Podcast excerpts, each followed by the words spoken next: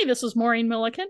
And this is Rebecca Milliken, and this is Crime and Stuff, the podcast you would do if you had nothing better to do. Yes. And today, in honor of the Boston Marathon, which will be running a few days after this comes out, it'll be April seventeenth, I have a special episode I've been wanting to do for a long time.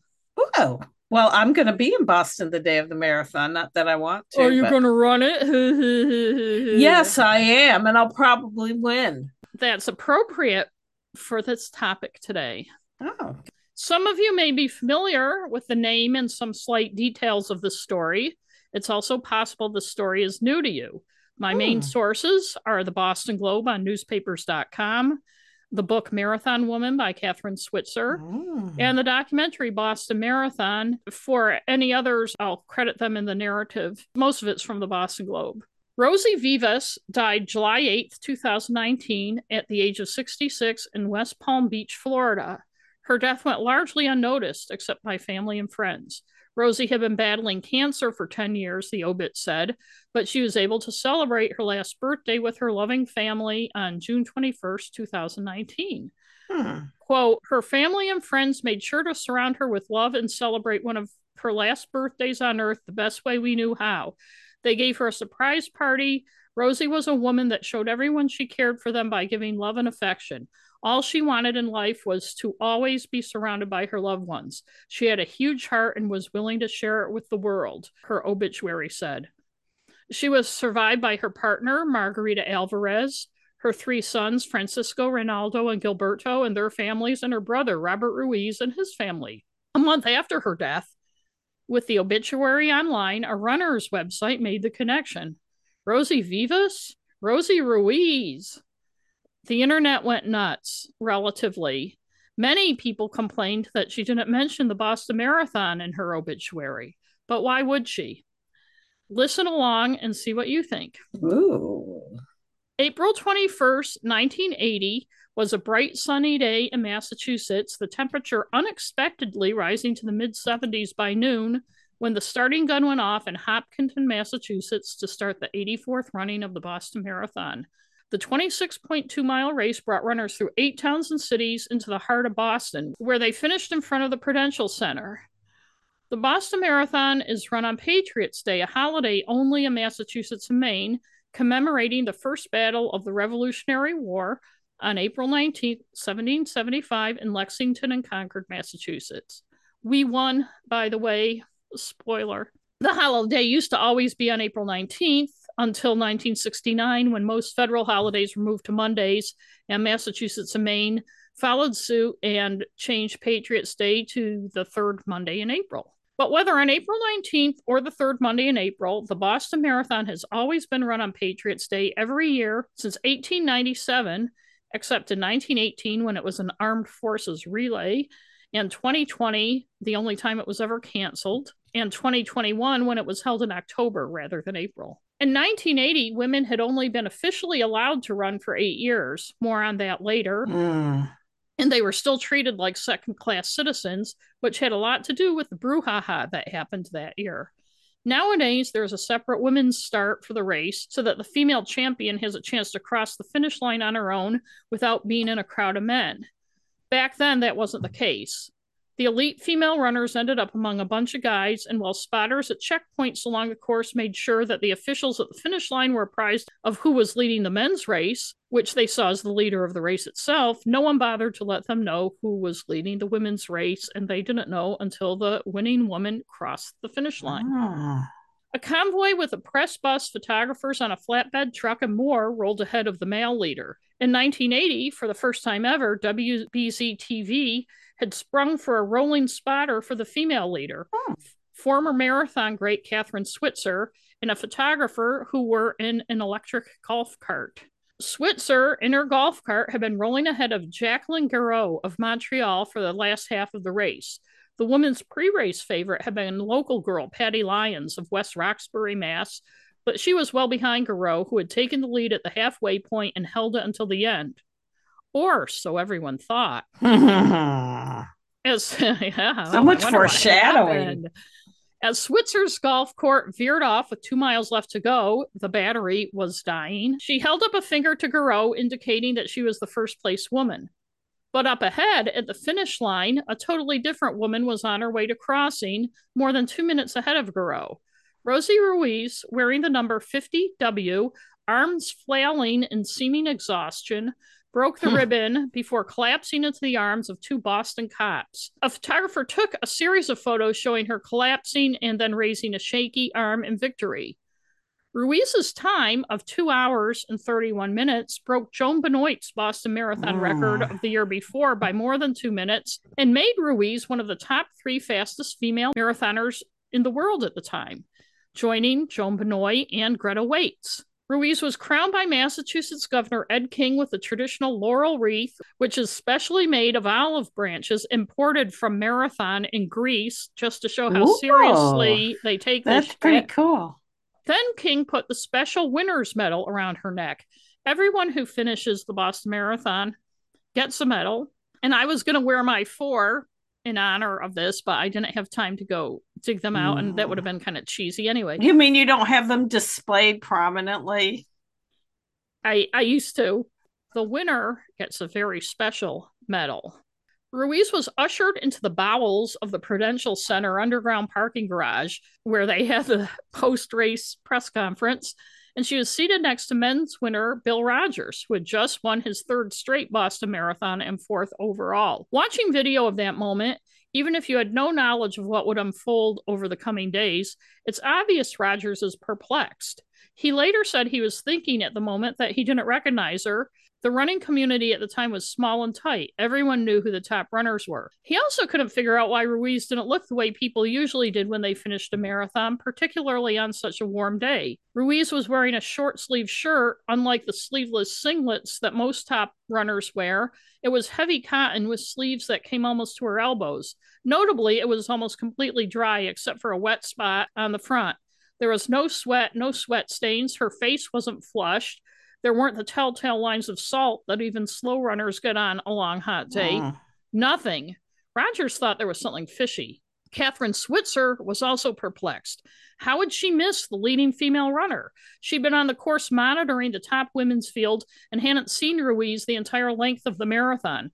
She'd never heard of her, and as a pioneer of female marathon running, which hadn't been around very long, Switzer pretty much knew who all the runners were, particularly, and she felt she should particularly know the one who had just clocked the third fastest time ever for a woman. Mm-hmm. Lots of other people had questions, too. It had reached shitstorm status within hours. In a T V interview Ruiz and Rodgers had with Boston's Channel five the next morning before she went back to her home in New York City, Ruiz repeated a refrain that would become her mantra over the days, weeks, and years that followed. She ran the race. She hadn't expected to win, but she ran the race. And I have the pains to prove it, she said. The microphone moved to Bill Rodgers.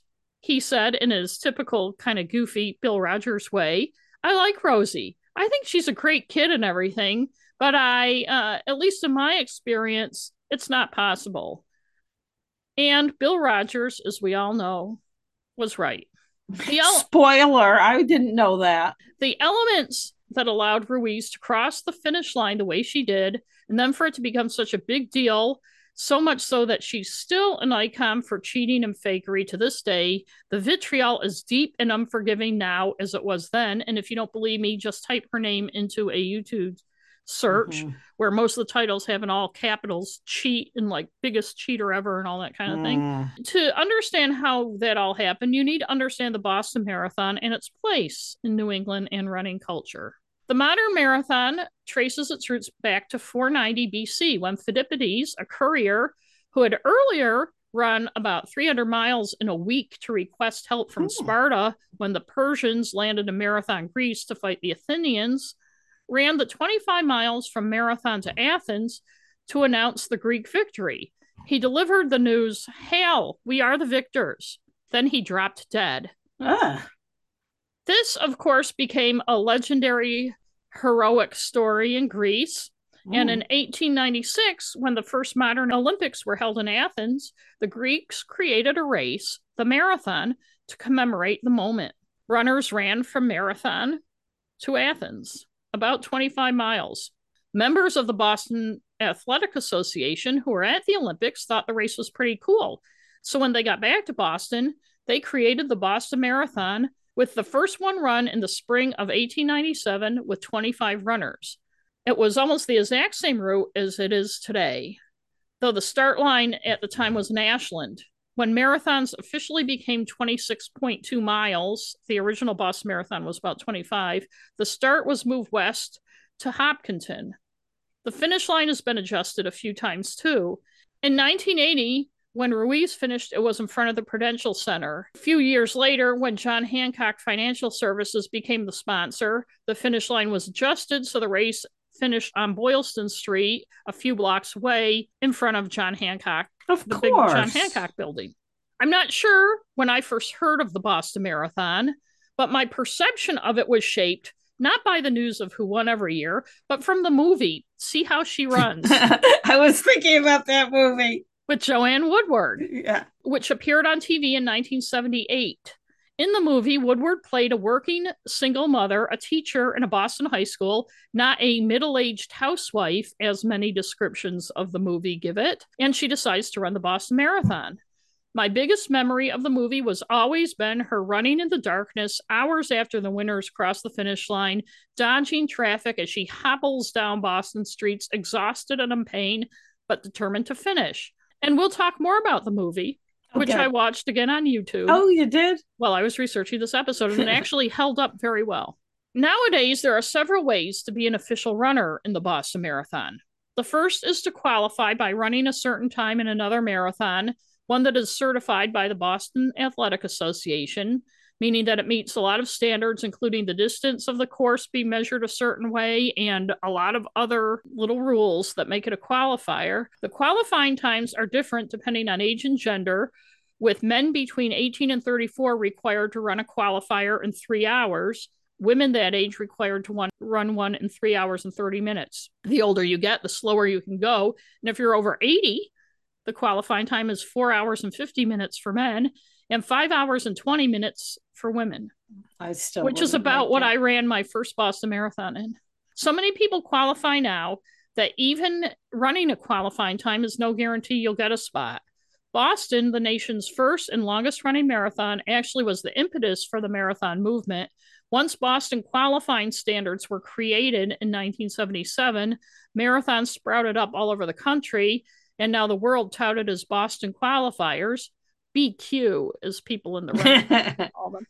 Another way to be an official runner is to run for a charity. Between twenty-five hundred and three thousand charity runners get official bibs. You have to raise money, which is how I ran the Boston Marathon four times between two thousand five and two thousand eight. At the time, my first one, you had to raise twenty-five hundred dollars, and it went up every year. I got to tell you, as hard as it is to train through the winter in northern New England and then run a marathon in April, it is much harder to get money out of people. The first year, people were like, oh, yeah, because it was such a novelty. And by the fourth year, nobody wanted to give me any friggin' money. And that's why I stopped doing it. The charity runners are looked at often with derision by the real runners and mm-hmm. even by people who don't run. Lots of people think they don't deserve to be there. They're not serious runners. They're taking the spot of people who qualified but couldn't get no, in whatever. and all this shit. But in twenty twenty-two, they raised thirty-five point six million dollars for That's charities. Right. The biggest team, I think, is the Dana-Farber Cancer one. I used to run for the American Liver Foundation. Also, I always felt as a charity runner, how does my finish two hours after you cross the finish line diminish your race? I could never figure that out. I'm not in your way. The way I know. They, at the marathon now at the starting line, they put people in corrals, yeah. and it's an order of your numbers are an order of your speed if you qualified, and then all the charity yeah. runners are behind them. So we're not getting in anybody's way. Yeah. Like I always felt like it was two different races. I'd run and it was fun and I enjoyed it and all this stuff. And I come home and watch the highlights on T V of the winners and stuff. And it was like two, yeah. two different races. But the one big untold secret that nobody ever talks about is there are also thousands of runners who didn't qualify and didn't run for charities. John Hancock, the sponsor, this is their last year sponsoring, got bibs to give out as they saw fit to either clients or employees. Wow. Many of the running clubs in New England get a few bibs to hand out to their members as they see fit. All of the first responders in town and city offices in the eight towns that the marathon goes through get bibs and oh, stuff. Oh, I didn't know that. Yeah, these people are never talked about. These free numbers are never, ever, ever spoken of or talked about, and you can't even find out about them online. But if you run the marathon, you find out about them. That's and I just feel as a charity runner taking those hits, it's kind of interesting that these people. Another way to run that's not as common anymore is as a bandit, which has always been the name for the unofficial runners, the people who haven't registered, who just jump in and run. This used to be a big thing. The more they've tightened up restrictions and checkpoints and electronic racing where you wear a chip, the harder it is to do it. But it used to be a huge thing. And in nineteen ninety-six, the hundredth running, they let people do it. Oh, kind of interesting. A, but then it was like, okay, this is the last year. But back in the old days, when everything was still no tech or anything like that, there were many bandits, and they usually started behind the runners and, again, didn't get in people's way. But it was something that people always had an issue with. Um, well, when you think about it, I mean, you're basically just running down the a public exactly. street. Right. You are running so, down. Right. Yeah, they don't own it. Exactly. But the fact that they feel they own it, yeah, and it's held in such holy esteem, like so many things in Boston are, we'll talk about that in a minute, okay, that is one of the problems. Generally nowadays, about thirty thousand people officially run the Boston Marathon. Before nineteen sixty-seven, there were no qualifying times. Starting in nineteen sixty-seven, in a decision made after the race, for reasons we'll talk about in a few minutes, race officials determined that anyone who'd finished after four hours was not an official finisher and technically disqualified. The next year, they changed that to three hours and thirty minutes. In nineteen seventy, because they were getting some flack for an arbitrary decision based largely on the fact that women wanted to run the race, they put on the entry forms, quote, "A runner must submit the certification of either the long-distance running chairman of the Amateur Athletics Union of his district or his college coach that he has trained sufficiently to finish the course in less than huh. four hours. This is not a jogging race," unquote. Oh. To show just how provincial the race was back then, the three dollars entry fee had to be paid in cash, no checks or anything else. You had to include the three dollars when you sent in your entry form. They kept changing the qualifying times the next few years. nineteen seventy-two was the first year they allowed women in the race. At that time, you had to run a Boston or other sanctioned marathon within three hours and thirty minutes. And then they had some shorter races, twenty K, fifteen miles, twenty miles, but they didn't split it up by gender.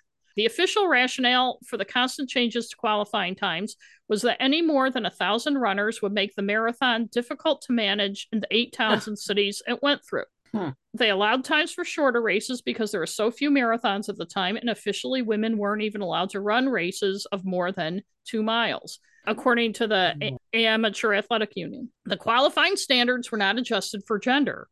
So aside from the official reasons, one of the main reasons they had those times was to keep the rising tide of women who wanted to run the marathon out of it. In nineteen seventy-seven, they got rid of the shorter race provisions, and you had to run a qualifying marathon. That's largely because in nineteen seventy-six, one hundred forty-one women had run, up from forty-two the year ah, before. Gotta keep them out. It was giving the race organizers conniptions. The women had been officially allowed in in nineteen seventy-two. They really still didn't want them there. For the nineteen seventy-seven race, they changed the qualifying times to marathon only to three hours for men, three oh five for women, and three thirty for men over forty, called masters. There was no female masters provision. Hmm. At the time, very few women had run a sub three hour marathon, so three oh five was a little ridiculous. By this time, the Boston Athletic Association had figured out they could coordinate with the cities and towns along the route and allow more runners on the course, and interest grew. Of course, the dollar signs of allowing more didn't hurt, but that still wasn't making it easy for women. While all this qualifying talk may seem pointless to the topic of the episode, the difficulty of particularly women getting into the marathon and how people felt about it is a huge factor to what happened with Rosie Ruiz. First, Boston. People who aren't familiar with the city may not realize how very, very provincial it can be, as we said a few minutes ago. Its history and culture is everything. Things like the Marathon, Fenway Park, the South Boston Saint Patrick's Day Parade, and other cultural and social fixtures are often called sacred or sacrosanct. They don't like change, and they don't like people messing with things. This is often based in sexism, racism, and more, but that's the way Boston is, though it's not nearly as rigid as it once was. Just as important, as I said, in nineteen eighty, when four hundred forty-nine women lined up with the nearly five thousand men at the starting line of the Boston Marathon, they'd only been officially allowed to do it for eight years. Women hmm. at the time were still fighting to get the marathon into the Olympics. The longest Olympic distance women could run was fifteen hundred meters, which is just a little less than a mile. That was only since nineteen seventy-two. Before that, it was eight hundred meters or a half mile. In nineteen eighty, the fight to get a three thousand meter race for women was going nowhere, even as the fight to include a women's marathon raged on. There were a lot of crazy reasons given for why women couldn't run longer races. Mm-hmm. The biggest reasons revolved around that center of fear and mystery for men, the uterus. Yeah. It was feared the uterus would either be damaged or fall out from all that jiggling that running that distant causes. Isn't it funny how even today men are so focused on what happens to our uteruses? Unless, of course, it's making sure their own sperm doesn't get into one, then it somehow isn't their problem. And also, ah. it's the most it's the most protected organ in the body. But as far as running affecting it, women have been trying to prove for more than a century and possibly longer that it wasn't a concern. In the first modern Olympics in eighteen ninety-six in Athens, a month before the games, Stamatis Rafthithi, a woman, ran the Olympic course from Marathon to Athens. Another woman, Mel Pomeni, tried to enter the actual event during the Olympics, but of course the officials were having none of that.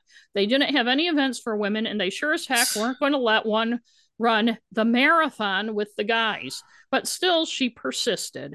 Mel Pomeni warmed up for the race where no one could see her. When the race started, she ran alongside the course, eventually joining in behind the men. Ah. Eventually, she began passing runners who dropped out. She arrived at the stadium about an hour and a half after Spiridon Lewis, the winner, won. They wouldn't let her into the now empty stadium, so she ran her final lap around the outside of the building, finishing in approximately four and a half hours. Nice.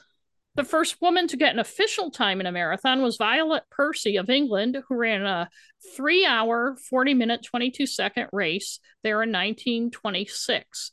The next known one was That's in nineteen- a pretty good time. Yeah, the next known one was in nineteen sixty-three when American Mary Lepper ran a marathon in three thirty-seven oh seven. It's possible a woman had run the Boston Marathon before Bobby Gibb's unofficial run in nineteen sixty-six, but if someone did, no one recorded it for history. In nineteen sixty-six, Gibb applied to enter, but got a letter back saying women weren't physiologically able to run a marathon. Gibb, who was, I think, nineteen at the time, had been running since she was a young girl, even though people thought she was crazy because that back then people just didn't go Girls, running. What a gir- what's a girl running and, for? And she knew for sure she could run a marathon.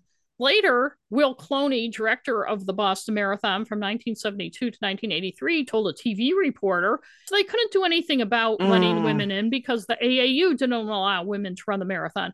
But he said, as the reporter smiled and nodded sagely, there isn't any other sport where women compete against men. And with a little laugh of derision, he said, and we can't cope with it one way or another. So that's about it. Like, and I'm like, what is there to cope with? You just let them run in the marathon. Mm-hmm. Gibb, who was from the Boston area, but living in San Diego, even though she was told she couldn't run, took a three-day Greyhound bus trip back to Massachusetts, getting there the day before the marathon. When she got home, she told her parents she was going to run the marathon. Her parents thought she was nuts. Mm. She said her father went slamming out of the house. Oh, jeez. But she convinced her mother to drive her to the start at Hopkinton. That's something you can't do these days.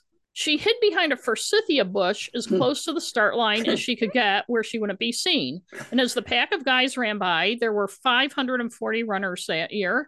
She jumped in about halfway. No one tried to stop her, and in fact, a radio station that noticed her began to monitor her progress, and in that Boston Marathon documentary, it shows video of her running along the course. She took a taxi home after her finish. She finished, I forgot to write it down, but I think it was three thirty-seven something. Nice. And her father, so unhappy about it the day before, was extremely proud as he fielded Aww. phone calls from his pals congratulating him. The next day, the front page of one of Boston's tabloid newspapers had a giant headline, "Hub Bride, First Gal to Run Marathon." Gibb later pointed out it was a pivotal moment. She said, "Women themselves didn't know they could do these things because they were never allowed to try. When they saw a woman doing it, they said, oh, we can run a marathon, and our uterus remains intact." Her success inspired Catherine Switzer, at the time a mm. sophomore at Syracuse University. Switzer had been running with the assistant men's coach, Arnie Briggs, because there was no women's track team, but she liked to run and was looking for a way to work out. Arnie would regale her with stories of the fifteen Boston marathons he'd run. One day, she was in a bad mood and said something to him like, "Let's stop talking about it and just run it." He agreed. As yeah. a track coach at Syracuse, he got a number of entry forms he could use. She sent in her entry form and signed it K V Switzer. Male sports writers to this day claim she did it as a trick so that they wouldn't know she was female, but actually that's how she always signed her name from the time she was on her high school newspaper, when they kept changing it because her father, when he filled out her birth certificate, forgot to put in the E between the H and the R, so it's spelled Catherine with no E, and people kept changing it, misspelling it, so she started using her initials K V Switzer. Back then, people also had to get a physical from a doctor proving they could run the distance, so she went to the Syracuse University doctor, and he signed the medical form, and he put her name as Kathy Switzer, so obviously she wasn't trying to hide anything. Switzer, her coach Arnie, a college running friend John Leonard, and Switzer's boyfriend, who is a real dick, but that's a story for a different day, um, Tom, Tom Miller, all went to Boston for the race. It was a cold, rainy day, so she had a big sweatshirt on over the running sweatshirt she was wearing, and her number was on the sweatshirt underneath before the race. That's another sign people still say that she was trying to be deceptive by wearing a big bulky sweatshirt to disguise herself, but it was thirty-three degrees out with freezing rain, and she was cold. When they got in line for the race, they had to show their number. She lifted up the big sweatshirt and showed Will Cloney himself, the director of the race, her number, two sixty-one. He checked her off, obviously not noticing her breasts, so that was fine. The race started with no issues. She said the guys running around her were welcoming and not unhappy she was there or anything. Um, huh. She had taken off the big sweatshirt to run because your number has to show. The press bus and flatbed tr- flatbed truck with the cameras back then always started after the runners and then came up the street and passed them a few miles into the race. Around the four mile mark, as the press bus passed, one of the reporters noticed Switzer. He yelled to Jock Semple, the other race director, who was a very bad tempered Scottish guy who thought he owned the race. The reporter yelled, "Hey Jock, did you know there's a girl running in your race?" The bus screeched to a halt and Semple and Will Cloney, the directors, jumped off. Cloney tried to grab Switzer, but all he succeeded in was pulling the glove off her hand.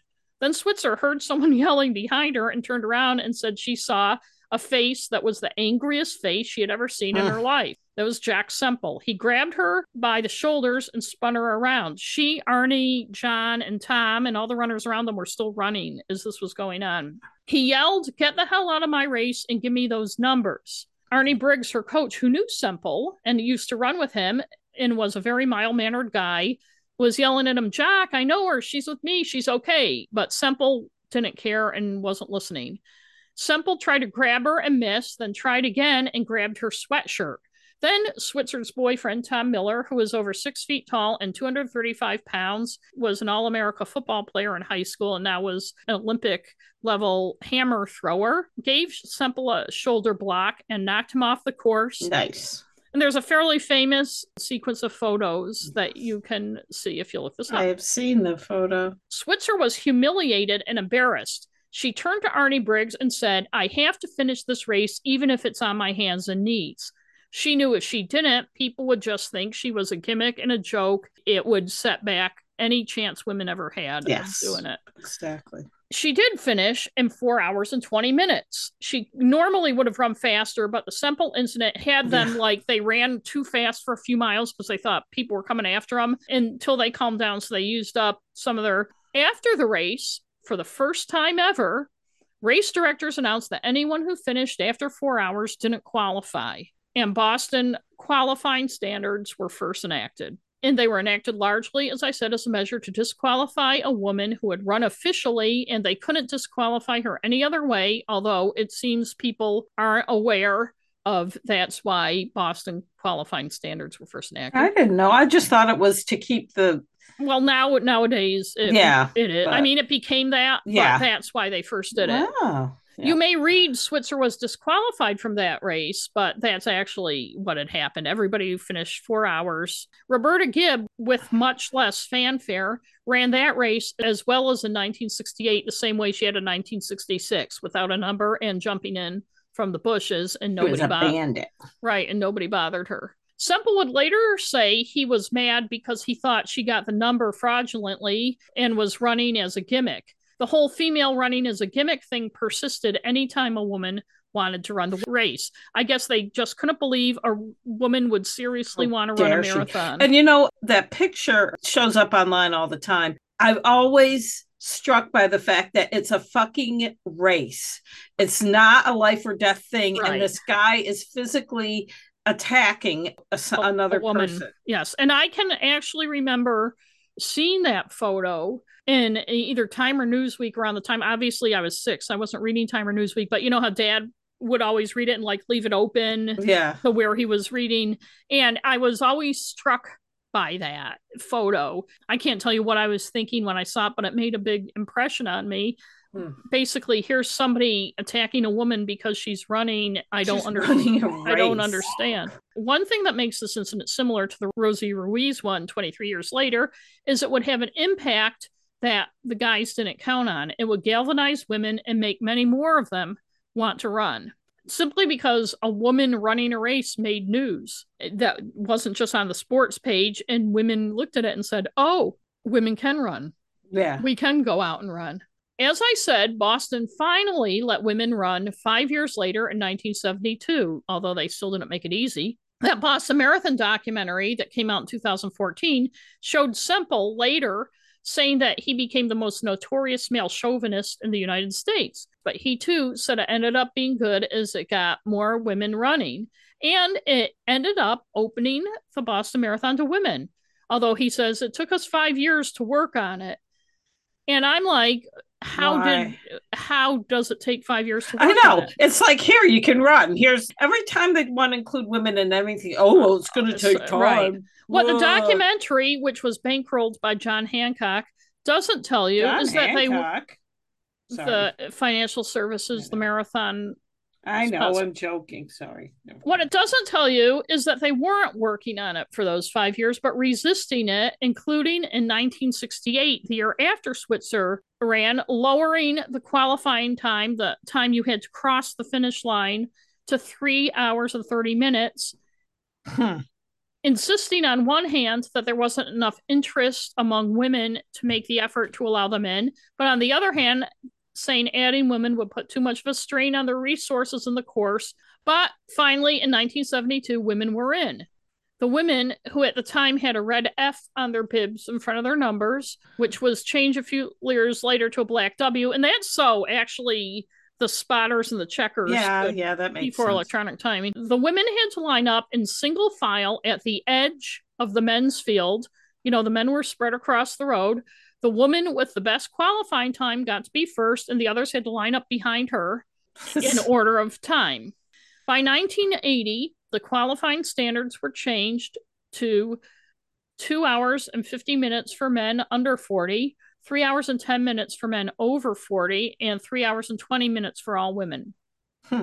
Aside from the women running issue, the Boston Marathon was at a major crossroads in nineteen eighty, though even those in charge of it really didn't totally recognize that. Other races were finding ways to offer prize money to attract world-class runners, while also get sponsorships to help pay expenses and we're offering travel expenses to pay for accommodations and more for the top runners. The A A U's iron grip on amateur sports, you could even be kicked out of the A A U for just running in a race where somebody else got free shoes from somebody, and then wow. you, couldn't, you couldn't be in the Olympics or whatever. Um, that had been loosened in nineteen seventy-eight by the creation of the U S Olympic Committee, which took over U S Olympic operations and shoved the A A U out. Boston was still resistant to having anything but a purely amateur event, even though those standards were loosening up. Boston also didn't want to modernize by having electronic timing, mile mm. markers, official water stations, better checkpoints, and all the other things that runners liked and that make races more efficient. They said it would ruin the sanctity and the tradition of the race. God. This would come back to bite them in nineteen eighty after Rosie Ruiz crossed the finish line. But it was also biting them before. They refused to admit that competitive runners now had a lot more choices, and while Boston was still the premier legendary marathon of the world, it was beginning to tarnish a little. The best racers were opting for other races so that they could get prize money and travel accommodations and stuff.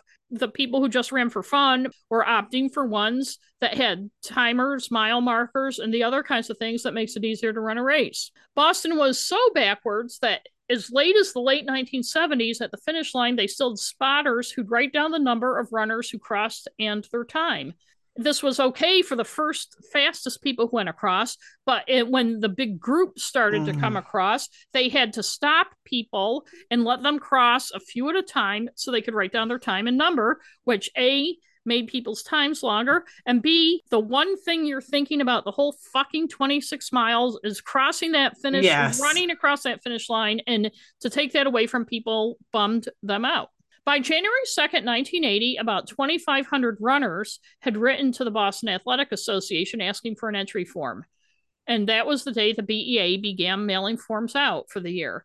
A story that morning in the Boston Globe gave an address to mail requests to and reminded those writing to include a stamped self-addressed envelope so the B A A could send the form. And I was trying to think, when's the last time I included a stamped self-addressed envelope? I'm trying to think of the last time. No. I don't even know. No.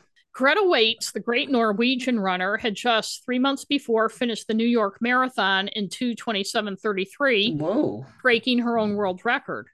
In nineteen seventy-two, someone had asked Catherine Switzer, who by then became a world-class runner and advocate for women's running and marathons, if women would ever break the two thirty mark. Oh, she said it would happen within a decade. Jerry Nason, a Boston Globe sports writer who was in the room at the time, screamed impossible and seemed really pissed off about it.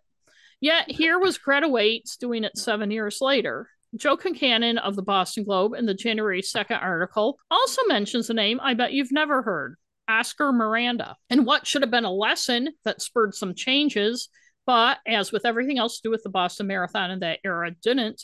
Miranda, fifty-three, had been at the center of a scandal after the nineteen seventy-nine Boston Marathon. Put a pin in this story as some details will later seem familiar. Miranda of Tampa, Florida, crossed the Boston Marathon finish line with a time of two hours and sixteen minutes, making him the Masters, that's the over forty, winner, and putting wow. him just seven minutes behind Bill Rodgers, two hours, nine minutes, and twenty-seven seconds, a course record. But a few days later, the B A A announced it was withholding Miranda's prize and huh. investigating whether he ran the whole race. He was officially twenty-second, but he was the first master, nearly twenty-five minutes ahead of any other over forty male. He was not accounted for at any of the eight checkpoints where they had people who checked off the numbers of the top runners who went by them.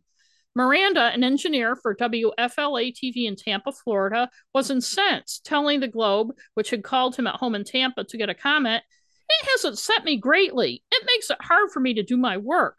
I ran the entire route as prescribed. I can't believe this."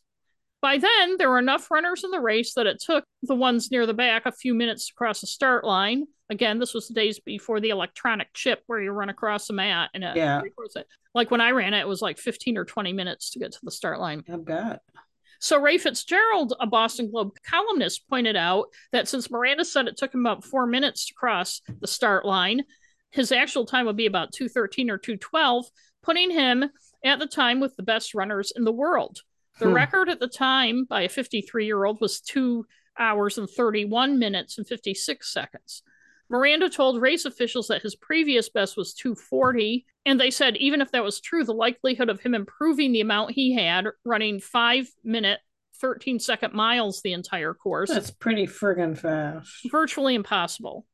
The B A A couldn't find anyone who saw him on the course, despite the fact he was wearing a distinctive red and black stocking cap. Miranda said he was cold and wore a jersey for most of his race that covered his number, which was against race rules for this very reason, and that's why the checkpoints hadn't picked him up. He said he threw away the jersey around Kenmore Square about a mile before the finish line, but after the last checkpoint. He insisted he ran the entire distance, every inch of it. After the race, he said he was cold and tired, so he immediately got his car out of the Prudential Center garage and drove back to his hotel room in Waltham. A little while later, he went back to the finish line to buy some souvenirs, and he heard his name being paged. When he went to talk to the race officials and find out what they wanted, they confronted him with the fact that they didn't think he ran the course. He said he was considering a defamation lawsuit. Oh, please. But then he capitulated a little and said whatever Will Cloney, the race director, decided he'd go with, quote, but I swear I ran the whole race, unquote. The sports director of the T V station Miranda worked for, Randy Scott, said, anyone who knows Oscar knows he doesn't have a dishonest bone in his body. Mm. Down here, they all feel he got a raw deal. Mm. A week later, the B A A disqualified him because he wasn't spotted at any of the checkpoints. There should have been some photographic evidence of him running, too, even if his number wasn't showing, and given his stocking cap, he would have stuck out. Joe Concannon of the Globe later wrote that the Tampa newspaper sent a reporter to Boston to view eighteen hours of race film, and the reporter couldn't find him in any mm-hmm. of the film. Miranda claimed that he had passed a polygraph in Florida, and his attorney, Edward Rood, said he planned to contact the B A A officials about that. Miranda told the Globe, I'm concerned with defending my name, my family, and my honor. I just mm. wanted to have fun in the race. Too bad it turned out this way. Yeah. Will Cloney, the race director, said they'd asked Miranda for some verification that he ran, but hadn't gotten anything. Cloney said he'd never talked to Miranda at all, actually. Polygraph or no, it appears that was the end of it. The only references I could find afterwards were people mentioning the whole thing, but not that Miranda filed a lawsuit, took any action, or ever came up with any proof. By early nineteen eighty, he was just a footnote. Hmm. The big news, winter and early spring of nineteen eighty, dominating both sports and news headlines, was talk about whether the U S would boycott the Summer Olympics, which were being held in Moscow that year. The Soviet Union had invaded Afghanistan in December hmm. and staged a coup, installing Babrak Karmal, who was a pal of the Soviet government, as prime minister. President Jimmy Carter was pushing for the boycott, believing that the U S participating in the Olympics in Moscow would show approval of the Soviet Union's actions. Olympic athletes, of course, didn't want to boycott. One who was very vocal about it was Bill Rodgers, who'd won the Boston Marathon two years in a row, as I said, setting a record in nineteen seventy-nine. But he was planning to run in the Olympics, and the Olympic trials were in May, a couple weeks after Boston, so he wasn't going to run Boston. Many other marathoners were planning to run in the Olympic trials as well. But by late March, it was clear the U S would boycott the Olympics and many other countries would follow. The good news for Boston was that there were a lot of good runners who had been training for a race that wasn't going to happen, and some of them would come run in Boston.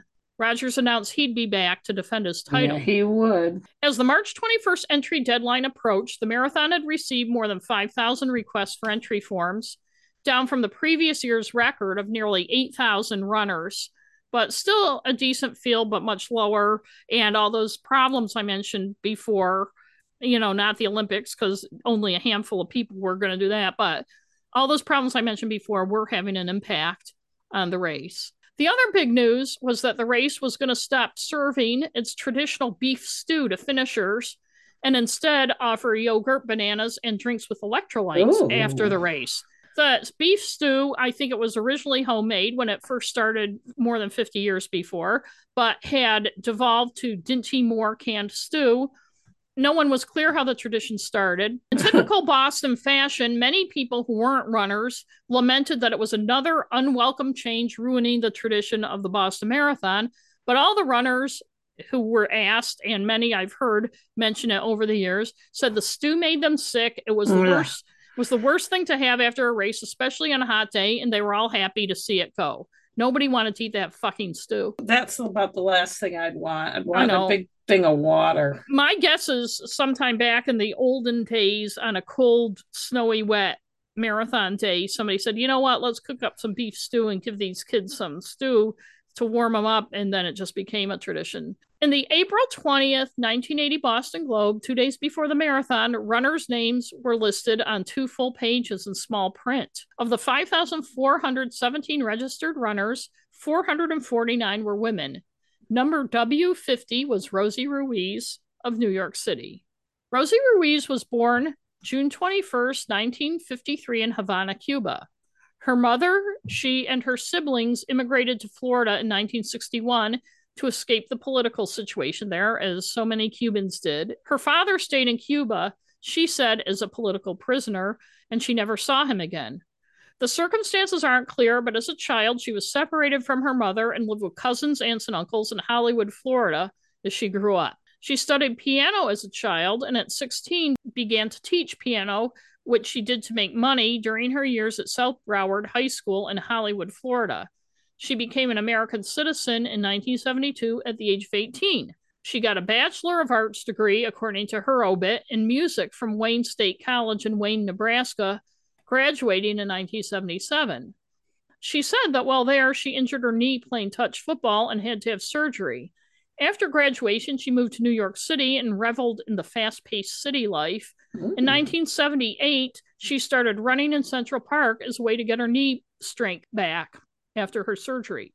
By April nineteen eighty, Ruiz was a twenty-six-year-old administrative assistant for a company called Metal Traders Corp in New York City, making seventeen thousand dollars a year, which, believe it or not, was considered good money back then. Mm-hmm. It would be equivalent to making seventy-nine thousand dollars a year now, but I think it was also cheaper to live in New York City. Yeah. Like seventy-nine a year probably wouldn't go very far now. No. But Things what she change.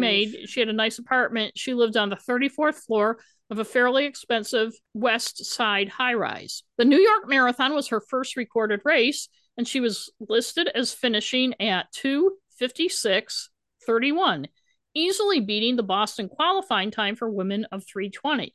The company she worked for was so excited that she had qualified for Boston, they paid her way. Wow. And paid for a room in the Sheraton the night before the race. When Joe Concannon, running writer for the Boston Globe, picked his top five female finishers, he obviously didn't include Ruiz. He didn't include Jacqueline Gareau, an emerging talent who most recently ran a two thirty-nine in a marathon. Jerry Nason, the Globe writer who'd gotten mad at Catherine Switzer eight years before when she said women would be running faster than two hours and thirty minutes before the end of the decade, ignored the women altogether and just made his top ten picks. As a former sports editor and reader of sports pages all my life, it always annoys me when they make picks on things. I know. It's like, what's the point? Why don't you just write about the news? And this, I think they they paid so little attention to women's running. Well, Nason didn't pick anybody at all, but Joe Concannon, who was a pretty good running writer, just picked the women they knew. Nobody looked and said, wow, Jacqueline Gareau ran in two thirty-nine. She, I know. She could do very well here in Boston.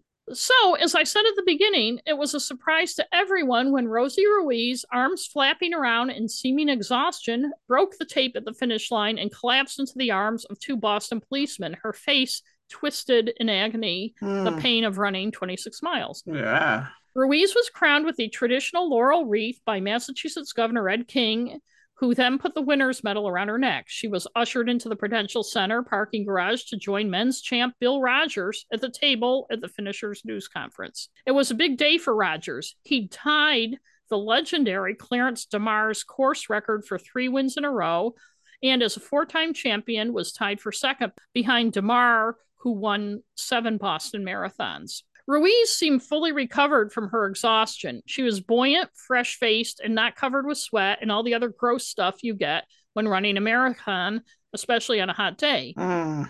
She was very specific about the race she had run. She said she was shooting for a two forty and remembers passing Jacqueline Gareau at around the nine-mile mark, but then dropped back. I felt like at the thirteenth or fourteenth mile, I was going to collapse, she said. She said, though, she then surged around mile fifteen. I believe I started breaking through around there. I'm not quite sure. She said she caught, then passed Gareau and ran with a group of men to the finish. A finish, by the way, that broke the women's record for the course and put her among the fastest three women in the world at the time. Ruiz said, I just wanted to finish. I didn't know I was the first woman until I crossed the finish line. To be sincere, this is a dream. Ah. Nowadays, when you run the race, as I said earlier, you have an electronic chip attached to your shoe that records your time crossing the start and at checkpoints every five K. It's a forty K race, so you get uh, five K is three point one miles, so you're constantly checked. If you miss a few, you may be disqualified. They make that very clear to you. Ooh. Back then, they had human checkpoints, as I said, ten along the course, people whose job it was to spot the front runners in the crowd and record their time and number. In recent years, as the race had become more crowded, this job became more difficult. On top of it, they were instructed to check, check off only the first one hundred runners, which did a disservice to the top women. Sometimes runners were missed, but not at every checkpoint. Yet none of them, none of the checkers, had seen W fifty Rosie Ruiz. Hmm. The controversy about Ruiz's finish began seconds after she broke the finisher's tape. I really didn't expect to win, she said. I bet she didn't. I know, that part was likely true. I came across in two thirty-one, and I guess that's true technically. As people became more critical, her refrain became, I know I ran the course, I did the best I can, what else can I say? As I said, it would have been hard for Ruiz to have slipped through the cracks on the course, not just because of the checkpoints, but because of the hyper-aware crowd, particularly back then, when men outnumbered the women more than ten to one, and women who were running up with the fastest men got noticed. Jacqueline Gareau, who came to the race from Montreal, according to all accounts, was clearly the first woman at Wellesley College, which is mile fourteen. She reached the twenty-mile mark at an hour, fifty-six minutes and fifty seconds, and the remaining six point two miles was cheered by the crowd as the first woman. I supposed I was first, Gareau said after the race. Then I arrived at the line, and Don Wynant, who was running near Gareau the entire second half of the race, told the Boston Globe the crowd was constantly cheering that she was the first woman, and no other woman passed me, he said. Derek Clayton, who held the world record marathon time of two hours, six minutes at the time, and finished well ahead of Ruiz, told the Globe, I saw her finish, and I think it's a fix. I've got my doubts, I'll say hmm. that. He said her legs, even her face, didn't look like someone who'd been training for a marathon. Neither were thin enough. And I just want to say here, she was five foot eight and one hundred thirty-five pounds. So she was not fat.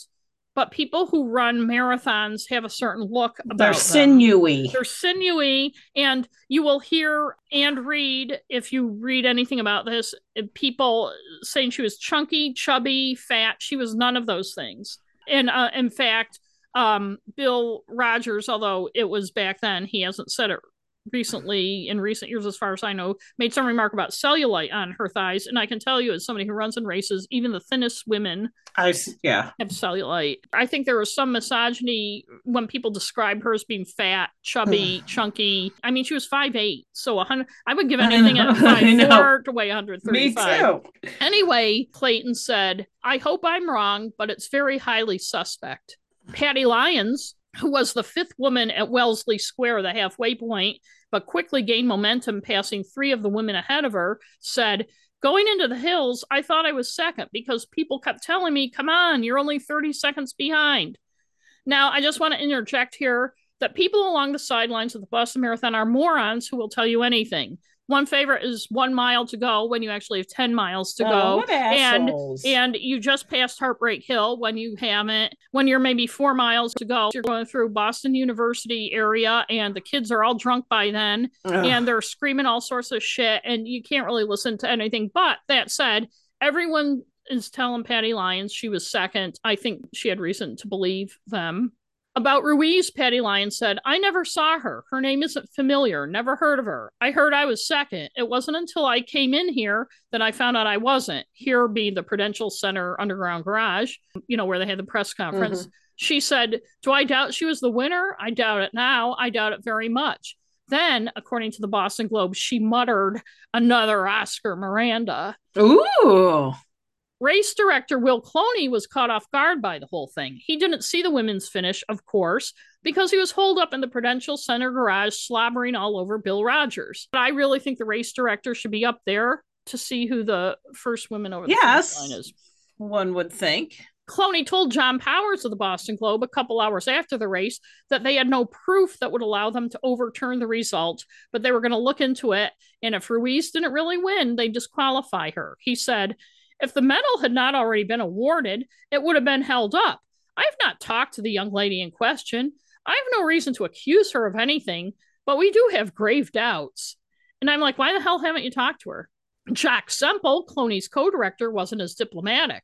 Semple told the Globe, "She's a phony. That's all I know." And because the Globe and everyone else can't get enough of Semple's Scottish brogue, the Globe spelled phony with three O's. She's a phony. Phony. Catherine Switzer managed to catch Ruiz as she tried to rush out of the Prudential Center after the news conference. While Switzer was suspicious, she wasn't certain Ruiz had cheated. Switzer was just confused. She couldn't figure out what had happened. It didn't make sense, which is why she wanted to so desperately to talk to Ruiz. Switzer said later it was beyond her comprehension that somebody would fake it, so she wasn't even thinking that at the time. When she started talking to Ruiz, though, Switzer did begin thinking that. She asked Ruiz how many miles a week she'd been running, and Ruiz said about fifty or sixty. Marathon runners at that level train at least one hundred um, miles a week or more. Okay. So Switzer said, "Wow, you must be doing some great intervals." And intervals are you run like it, you do around a track, you run a slow, then a fast, then a slow, then a fast, and it builds your strength. Ruiz was like, "Yeah, someone else asked me that. I don't know what those are." Sw- Switzer was now convinced no runner of that caliber or anyone who was even a mid-level runner wouldn't know what intervals were. The day after the race, Ruiz was interviewed by Channel five's Good Day program. She said, "I've been crying quite a lot since yesterday afternoon. I came up here to run a race. I wanted to finish. I had no idea I was going to be the first woman. I'm happy I finished the race. It was a big accomplishment for me." Above an April twenty-third Boston Globe front page headline, "Ruiz sticks to guns in the face of skeptics," was a photo with another headline, "Did these feet run twenty-six miles?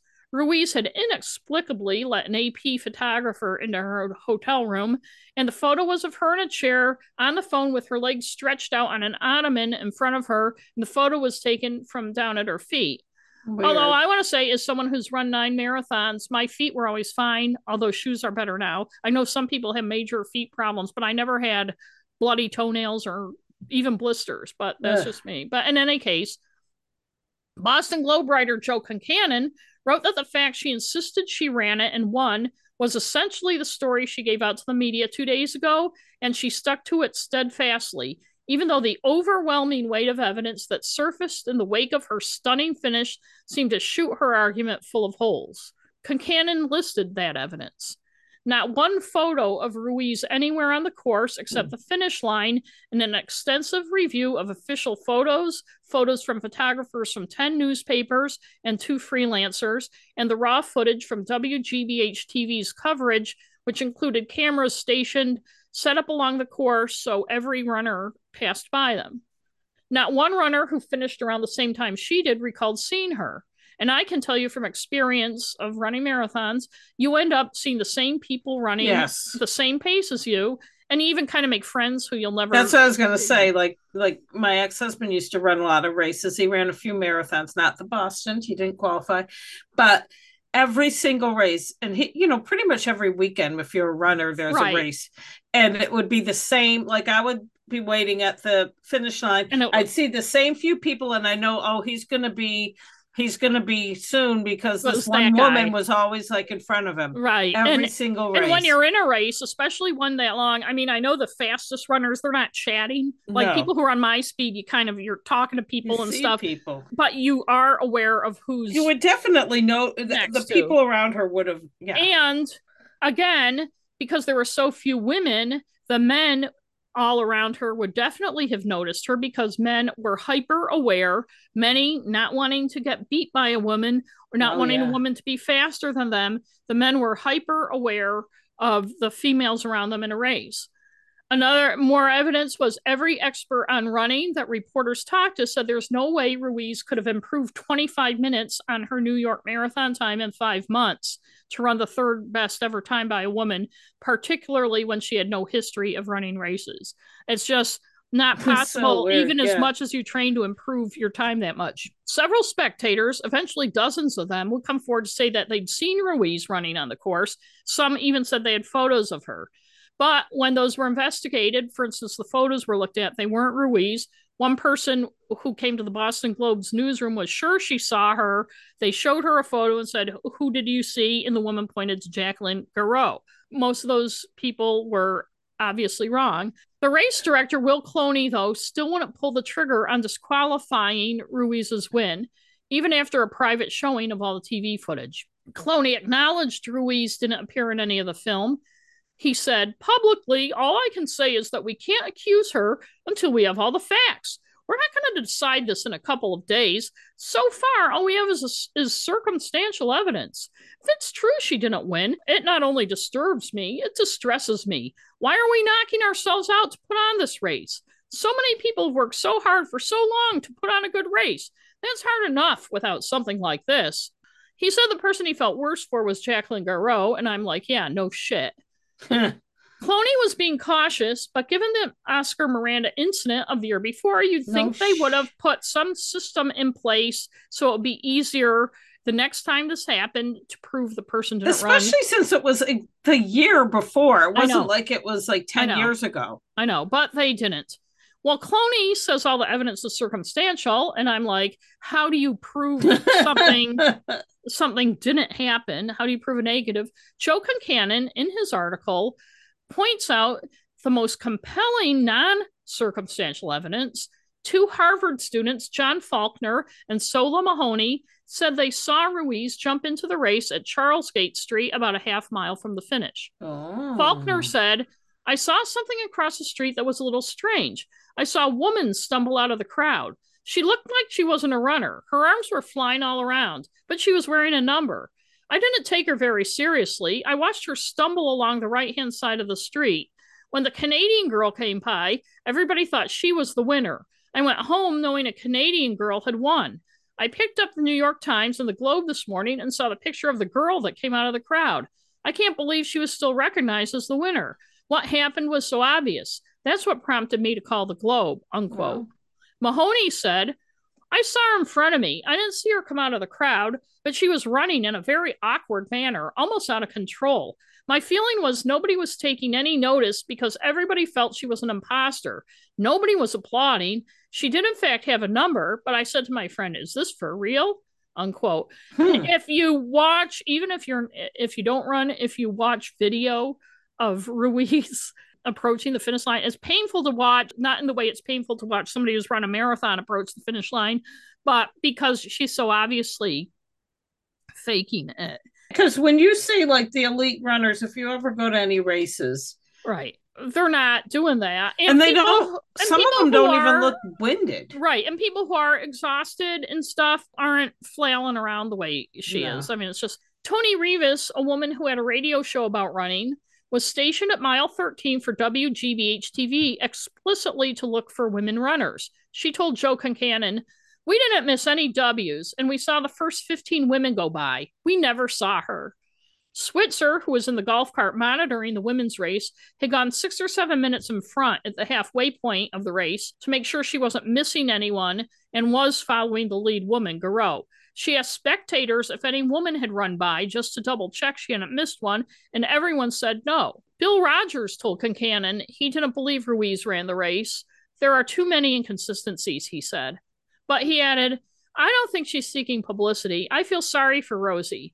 Someone should take her aside and say, 'Rosie, the runners will respect you if you admit you made a mistake. Don't let what happened to Oscar Miranda happen to you.'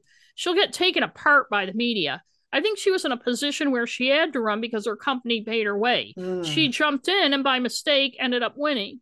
And I, I think Bill nailed it. And you'll hear more later. I think with Oscar Miranda, the tabloids and the radio sports shows and stuff brutalized him. I think that's what Bill was referring to when he said, don't let what happened to Oscar Miranda happen to you with Rosie. Two days after the marathon in New York City, the organizers of the New York City Marathon were looking into Ruiz's two fifty-six thirty-one finish five months earlier. Fred LeBeau, president of the New York Roadrunners Club, which held the marathon, said, in brief, we're sure she's a fraud.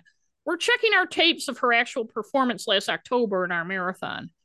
LeBeau called Ruiz an imposter and said, I have spoken with dozens of runners in the Boston race and no one saw her move up, including our own spotter at the twenty-second mile. One of the things that pissed them off in New York was that Ruiz had missed the official entry deadline for that marathon. But she wrote and said she'd had operations for a brain tumor in nineteen seventy-three and seventy-eight, and running meant so much to her and helped her recover that she wanted to run in it. They decided it was a compelling reason to let her run. Mm. Now, the New York Times was checking out that story. They had the name of the doctor, a Cuban immigrant in Florida who treated most of the Cubans in the Miami area and is the doctor whose name Ruiz gave as her doctor. He seemed to back up her story, but the Times was still dubious. They couldn't fully confirm it. Hmm. Fred LeBeau and Dennis Donahue, Donahue was president of the New York office of the running club, said, like others had, Ruiz didn't know the most basic running terms when they talked to her after the Boston race. Ruiz told LeBeau, for instance, that she b- belonged to no running club and had no coach, which is an oddity for a runner of that caliber. They yeah. all have coaches and belong to running clubs. But Steve Merrick, president of the Suburban Roadrunners Club, which had just formed two years before, said Ruiz was a member of his club. He said she joined the Tuesday before Boston. Merrick, Merrick, an insurance adjuster and runner, is described in the article as flamboyant Westchester County running promoter who has been shunned by the mainline oh. New York running groups. Merrick was also maybe not the best guy to come to Ruiz's defense, sometimes derisively called Superman because he liked to run with a red cape on. He was oh, thrown geez. out physically of the nineteen seventy-nine New York City Marathon for running under a false name. Hmm. How did that happen? Well, it started in nineteen seventy-eight when Merrick lied on the New York entry form saying he'd finish in about two thirty-eight, which got him his official number in the race. He later said he'd meant to put five thirty-eight. Well, that's an honest mistake. An honest mistake. In any case, he didn't run the whole race, but crossed the finish line, and they found out and he got disqualified. So in nineteen seventy-nine, he tried to run under a different name, but Fred LeBeau recognized him and grabbed him and threw him out of the race. And he was Idiot. banned for life, um, and that's why he formed his own running club. Well, you know. The Boston Globe's Joe Concannon had said Merrick had said on Monday night after the Boston Marathon, when asked if he'd seen Ruiz before, he said a couple times in elevators. But hmm. by Tuesday, he was saying he saw her at the starting line fifteen minutes before the race, and they waved to each other. Merrick had run the Boston Marathon, or it was at least in Boston, and appeared on the Channel five interview the next morning with Ruiz and Bill Rodgers. Merrick by then had appointed himself Ruiz's P R person and advisor and mm. was pushing the narrative that she'd won. Rodgers told Merrick off camera, watch yourself, you're making a mistake. And I think Rodgers felt that um, Merrick was exploiting R- Ruiz. Dennis yeah. Donahue of the New York Running Club said that Merrick may be a clown, but he's not a fool. He knows hmm. a good public relations ride when he sees one. I think he and a lot of other people are just jumping on her bandwagon. Ruiz was back at work two days after the race, where her coworkers cheered and toasted her. One, who wanted to remain anonymous, said, everyone's just dumping on her because she's an outsider to the running world and she pulled it off. No one who knows her around here doubts she did it. It's ridiculous that no one believes her. Jack Emtage, president of the company she worked for, and her boss said, this girl has been pushed and pulled around backwards and forwards for the last thirty-six hours. She's absolutely beat, shot. This questioning has been as bad as the marathon itself. He said he and her co-workers had complete faith in her. She said she ran every step and we believe her. We're confident she did it all and we're proud of her. The article describes Emtage as a trim middle-aged man who runs ten miles a day before work and is hmm. entered in the New York eighty New York City Marathon. Empton speculated that Ruiz is built more like a man, and checkers may have thought she was one, not a woman. Mm. Though this misses the point that women at the time had a great giant honking W no in front shit. of their name. And they they were looking at numbers, not people, actually. He castigated the people who called her a phony without any evidence. They're calling the verdict without the trial, he said. He said Rosie had called him Monday morning before the race. She was really up for it psychologically. There are some days when you're just on and everything falls into place. Well, I think it was just one of those days for Rosie. Everything clicked. Hmm. Her neighbors at her apartment building said they'd seen her running in the mornings and were surprised at the instant reaction that she was a chi. Quote, the question isn't whether Rosie's victory is unusual. It's whether it's impossible, said one neighbor who wanted to remain anonymous. I guess we just don't like the unexpected to happen. Neighbor Bobby Allen Brooks, twenty-eight, said, I think if she cheated, she should be shot. And if she didn't cheat, the people who are saying she did should be shot. Hmm. And this is Maureen saying, I think the reporter who actually put that in a story should be shot. As should the editor who kept it in. The guy was obviously just being a smartass asshole. I know. Of course, New Yorkers be New Yorkers. Everyone from the running club folks on down, save their biggest criticism for Boston itself. Yeah, Many yeah. of our listeners may not know this, but there's a centuries-long feud and rivalry between the two cities. The New Yorkers were appalled that the checkpoints only checked the first hundred runners that passed, and it was also loosely organized. The New York City Marathon is much more tightly organized and does things much better, they all said. The implication being that it was Boston's usual provincial, old-fashioned, and backward way of doing things that was really to blame. Back in Boston, Jock Semple said if it turned out Jacqueline Gareau was the actual winner, he'd get her a champion's medal if he had to give it to her himself. That poor girl, even if she gets the medal, she doesn't get on the victory stand. That's the thing she'll never be able to get back. He also told the Globe there will be tighter checkpoints for the nineteen eighty-one race. Hmm. We'll have checkers for the women in the future. Until now, we never thought it would be necessary. Meanwhile, in New York, things were moving at a fast pace. Fred Lebow, the president of the New York Roadrunners, said Ruiz could be found in none of the photographic evidence from October's New York City Marathon, where she crossed, as I said, the finish line in two fifty-six thirty-one. On her entry form, she put that she thought she'd finish in four hours and ten minutes. Steve Merrick, her advisor, told the press that he and Ruiz were considering suing the New York Roadrunners for defamation. Merrick Ooh. said proving Ruiz finished where she did in New York was the key to proving she was telling the truth about Boston. But one small problem emerged. Susan Morrow, a freelance photographer who took photos for places like the New York Times, was on the subway to the race's finish in October, the New York City Marathon's finish, when Ruiz, in running clothes and with an official number on her shirt, sat down next to her on the subway. Ruiz told Morrow she'd run about ten miles, but turned her ankle and had to drop out. She said she was going to watch the finish of the race. Morrow said, that's where I'm going too. We can walk to the finish line together. The two even exchanged phone numbers and talked about getting together in the future. Morrow said the two of them got off the subway and walked together to a point behind the finish line where a race official took Ruiz's number off of her shirt and fed the barcode into the reader that recorded times. They were a little more sophisticated than Boston. It's not clear if Ruiz deliberately misled the guy or if he just assumed she came across the finish line and grabbed it. It was kind of chaotic there. Three days after Boston, a pack of reporters caught up to Ruiz and Merrick on the street in New York. As they peppered Ruiz with questions about Susan Morrow, Ruiz said, the name Susan Morrow doesn't ring a bell, and I don't remember riding any subway. Leslie Visser of the Boston Globe, who was there, described Ruiz as confused and bewildered. Visser said she was being pursued by reporters from publications and T V stations from around the world at that point. Reporters peppered her with questions about whether she took oranges from anyone or water on the Boston course, what landmarks she remembered, who she talked to, et cetera. I don't know. I don't remember anything, she said, crying before Merrick rushed her away. He told reporters that Ruiz wasn't living at her apartment, and the building owner had put a security guard outside her door because so many reporters were trying to get in.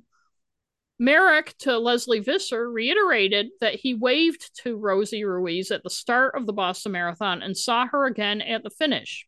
I can't say what she did in between because I didn't see her. Maybe she ran it. Maybe she ran it in her head.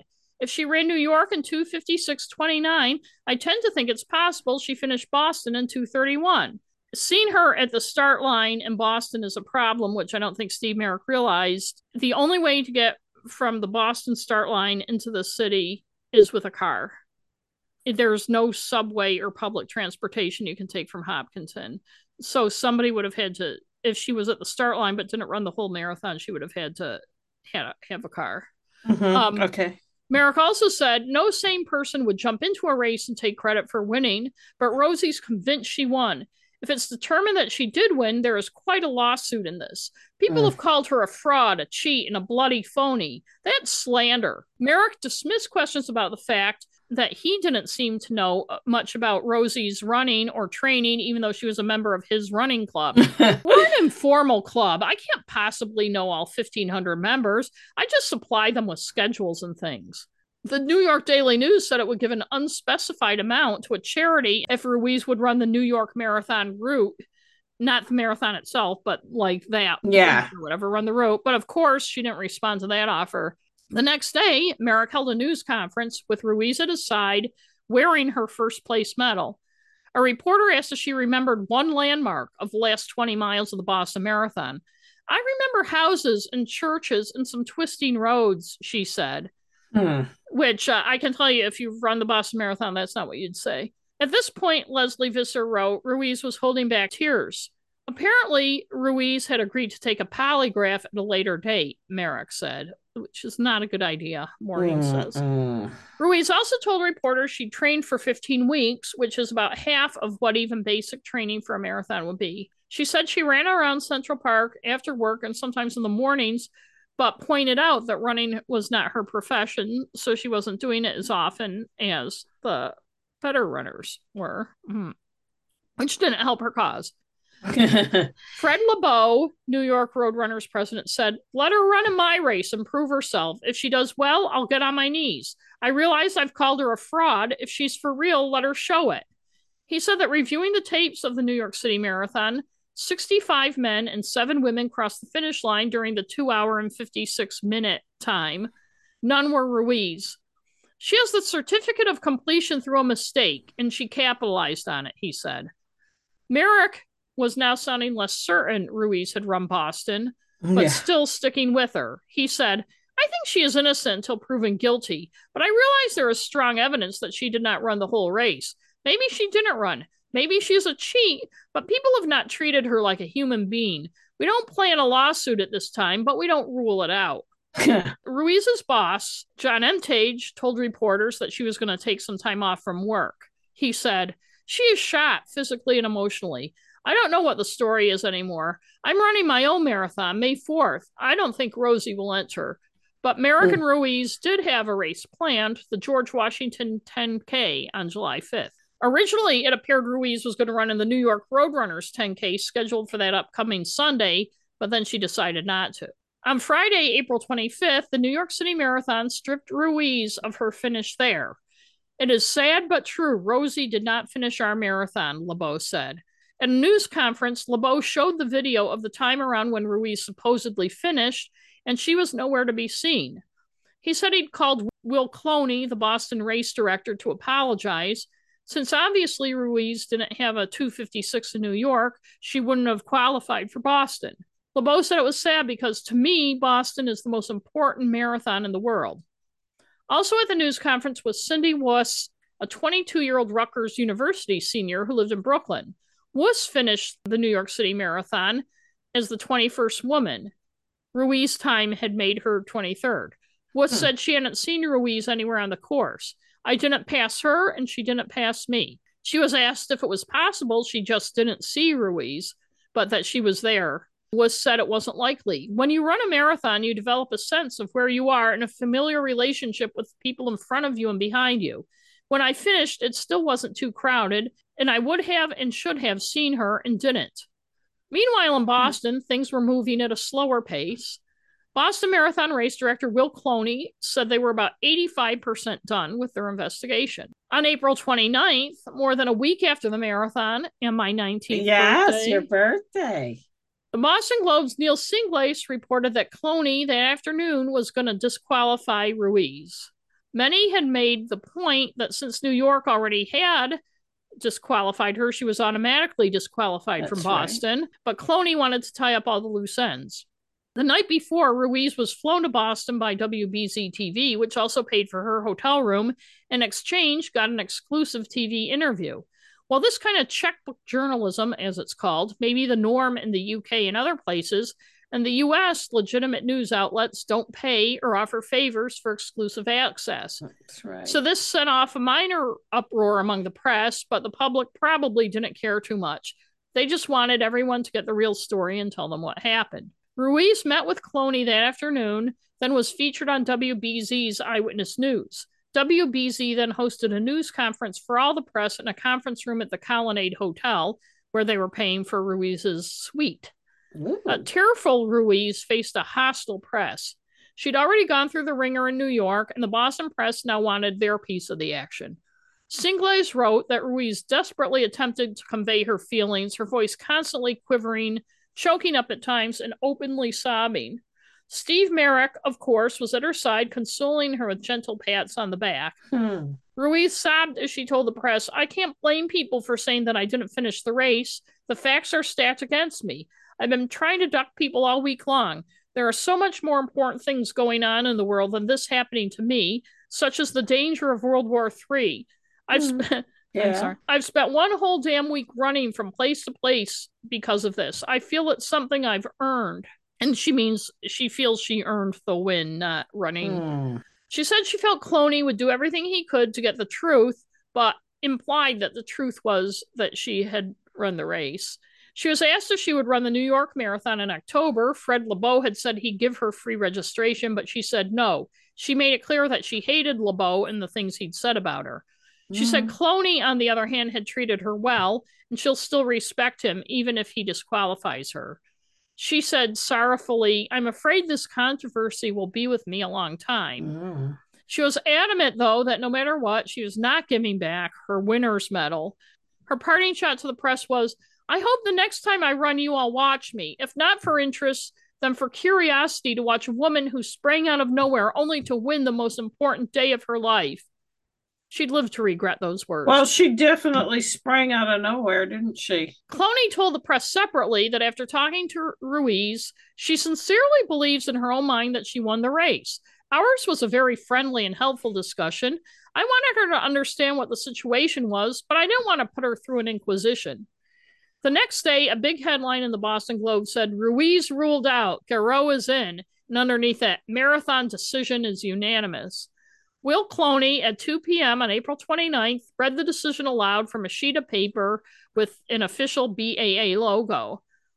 But John Powers of the Boston Globe wrote that Cloney didn't even have to say what the decision was. Quote, "Once Cloney had brought a petite French Canadienne and a fresh laurel wreath into the meeting room on the tenth floor of the Prudential Center, any formal statement was redundant. Montreal's Jacqueline Gareau is the winner of the women's division of the eighty-fourth B A A Marathon, just as she was on April twenty-first. The name of Rosie Ruiz, who wore an uneasy crown for eight days, has been stricken from the record," unquote. Ooh. Cloney told the press he didn't really want to talk about Ruiz. "I would rather hail Miss Gareau and do as much as possible to let Rosie fade into the background." Of course, the press, being the press, wouldn't let it go. Funny how everyone kept saying what an insult the whole Ruiz thing was to Gareau, but when it was time to focus on her, the press still wanted to talk about Rosie. I the know. Next question from a reporter to Cloney after he said that was, "Is Rosie Ruiz a liar, a fraud, a cheat?" Cloney answered, "I would never use those words for another human being. People want me to say that she came up with the intention of doing this. I don't believe that. If she did do anything wrong, it was on the spur of the moment. I'm not a doctor, a psychiatrist, a psychologist. I wouldn't presume to figure it out. I am convinced that Rosie thinks she ran the race and won the race. She is equally convinced, and this is a little bit strange, that our information is overwhelming. She is as baffled as we are." The B A A seven-man Board of Governors had voted unanimously the night before to declare Gareau the victor, Cloney said. Cloney told reporters that in the investigation, they charted the women's race from the midway point where the checker, a veteran of many marathons, compiled a list of the first seventeen women, as did all the checkers, all the way to Kenmore Square, which at the time was, was about a mile from the finish. He said other highly credible observers and numerous members of the media whose sole assignment was to report on the women's race enabled us to reach the conclusion beyond a reasonable doubt that Gareau was the leading woman runner for the last ten miles. Cloney added that he'd determined the previous Thursday, three days after the race and five days before the news conference that the evidence was persuasive, but they wanted a final report from World of Color, the official race photographers who shot more than ten thousand images with high-speed cameras about a mile from the finish. Wow. I think that's one of those photographers where after the race, you can buy a picture. Yeah. They send you photos of your. Yep. Cloney said, Ruiz does not appear in the photo sequence. Her number does not appear on any of our checklists. Cloney admitted her disqualification from New York on Saturday, two days before, gave us an easy out. But the New York ruling might not have held up. And it still wouldn't have answered the question about what happened in Boston. I wanted to find out what happened in this race. Despite what Ruiz had implied to the press the night before, that Cloney would side with her, Cloney said, I'm sure after our conversation, Rosie knew what the decision was going to be. He said he couldn't find her to tell her in person after the board voted. He did acknowledge that she told him she wouldn't return the champion's medal. He said, I hope that on reflection, Rosie would decide it would be the sportsmanlike thing to do, but she told me she thought she won it fairly and squarely. I'm sure if we employed legal means, we could get her to return it, but I have no intention of doing that. What he didn't tell the press that day, the way that conversation actually went about the medal, when he asked her if she was disqualified, if she give it back, she said, no, would you ask one of your daughters that? And Cloney had said to her, no, I wouldn't have to ask one of my daughters that. But he didn't tell the reporters that that day that. He told Ruiz she could run in the nineteen eighty-one race without having to qualify as an opportunity to vindicate herself, but the offer was only good for nineteen eighty-one. As for Gareau, Cloney said, this is the best we can do at the moment, and he crowned her with the laurel wreath. They planned a formal ceremony for May fourteenth that would include Bill Rodgers, the men's champion, so that Gareau could get the recognition she so richly deserves. Cloney also said there wouldn't be any radical reforms next year. The checkpoints would be the same, so will the numbering system with the large W on women's bibs, adequate to pick them out of the crowd. As reporters harangued him about it, he said, a W is a W, holy Christmas. He said that they were going to ask the checkers to make sure they got the top five women at each checkpoint. It turns out that once they got to a certain number, they stopped checking, no matter how many women or how few had gone by. He said the breakdown was in communication. The information was there, but unfortunately, it wasn't getting to the stand, and he means the stand at the finish line. By that, he meant that someone is supposed to alert the officials at the grandstand at the finish line who is leading in the women's race before the winner crosses the line. In fact, he said it in such a roundabout way, and no one had said it in the previous week. Tells me that it probably wasn't true, but he didn't want to say so, since the Boston Marathon's old-fashioned ways, and particularly how they affected women, were already being criticized. I think they did that for the men, but oh, not yeah. the women. Gareau went from the press conference to the Bill Rodgers Running Center in Cleveland Circle, a couple miles up Beacon Street, to buy some shoes, and then to the Elliott Lounge, a traditional Boston Marathon runner's hangout at the time, which was mm. flying a Canadian flag in her honor. Aww. When she entered, she got a standing ovation, and some of the customers broke out in "Oh Canada," which fizzled before they got to the end, since they didn't know all the words. Tommy Leonard, the owner of the Elliott Lounge, presented her with a bouquet of flowers and a bottle of champagne, which Gareau shared with the customers. Then she left for Logan Airport to fly back to Montreal. She told Joe Concannon of the Globe as she left that it was the most relaxed day she'd had in Boston since before the race. Her time in Boston of two thirty-four twenty-eight, by the way, was the fourth ever fastest at that time by a woman marathoner anywhere, not just in Boston. Greta Waitz held the record of two twenty-seven thirty-three and also had a two thirty-two twenty-nine, and Joan Benoit of Maine yeah. had a had a two thirty-one twenty-three. She told Concannon she was so proud of, of the time she had gotten in the Boston Marathon. She also told him that what got her through the final miles was the thought of sitting next to Bill Rodgers on the interview stand. When she was escorted to the press conference and saw Ruiz sitting up there with Rodgers, she asked, who is she? What is her time? I wasn't prepared for this. Gareau, twenty-seven, was a respiratory technician at Hotel Dieu, a general hospital in Montreal. The April twenty-first race had been her first Boston Marathon, but she'd run eight others, including in Buffalo, Ottawa, and Montreal, where she'd had progressively good times. She was third in the New York City Marathon, running it in two thirty-nine. None of that, of course, appeared in the press in the week plus. They were so frenzied over Ruiz, even as they were writing Gareau was the real winner.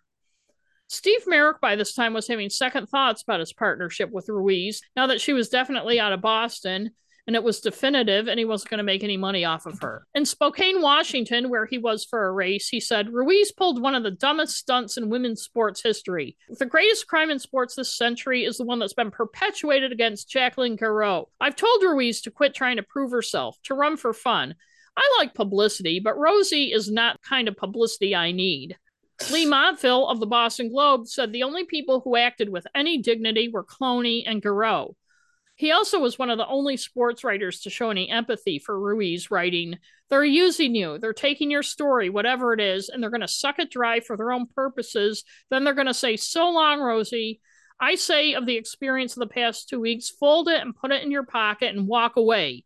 Don't run in any of these races. Don't go on any more shows. Never run again. Leave the mystery hanging and let the wolf pack move along. Fade. Go away, Rosie. Relax. live, live your life. She probably never read that column, and if she had, probably wouldn't have paid it any attention, but she should have. She continued, for a few weeks at least, to give T V and press interviews and to talk about running and future races, none of which helped her cause. The last interview she gave was to Sam Merrill, a marathon runner and writer for The Runner magazine. He later told Will McDonough of the Boston Globe, she is a complete fraud. I asked her rough questions and she never came up with the right answers. She was, she was vague all times. Every time I tried to pin her down on something, she would just be evasive. She never ran the race. She just jumped in near the finish. A May first New York Daily News story, two days after Ruiz was stripped of her Boston title, seems to have been missed by most of the press because it seems like they would have had a field day with it. In just a few paragraphs at the bottom of page three hundred forty-four, wow.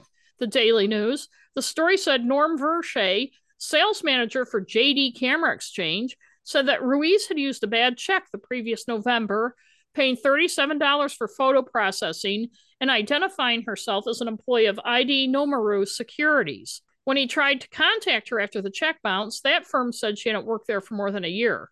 He tried to reach her by phone, but it was a bad number, and she wasn't listed at the address she'd given. He recognized her, though, in all the photos from the Boston Marathon, and he had taken out a summons against her. In the ensuing weeks, she was charged with passing ten bad checks for about one thousand dollars. Hmm. The New York Daily News two weeks later reported she was on an extended leave from her job at Metal Trading Incorporated without hmm. mentioning the checks at all, which makes me think they hadn't seen that story, even though it was in their own newspaper.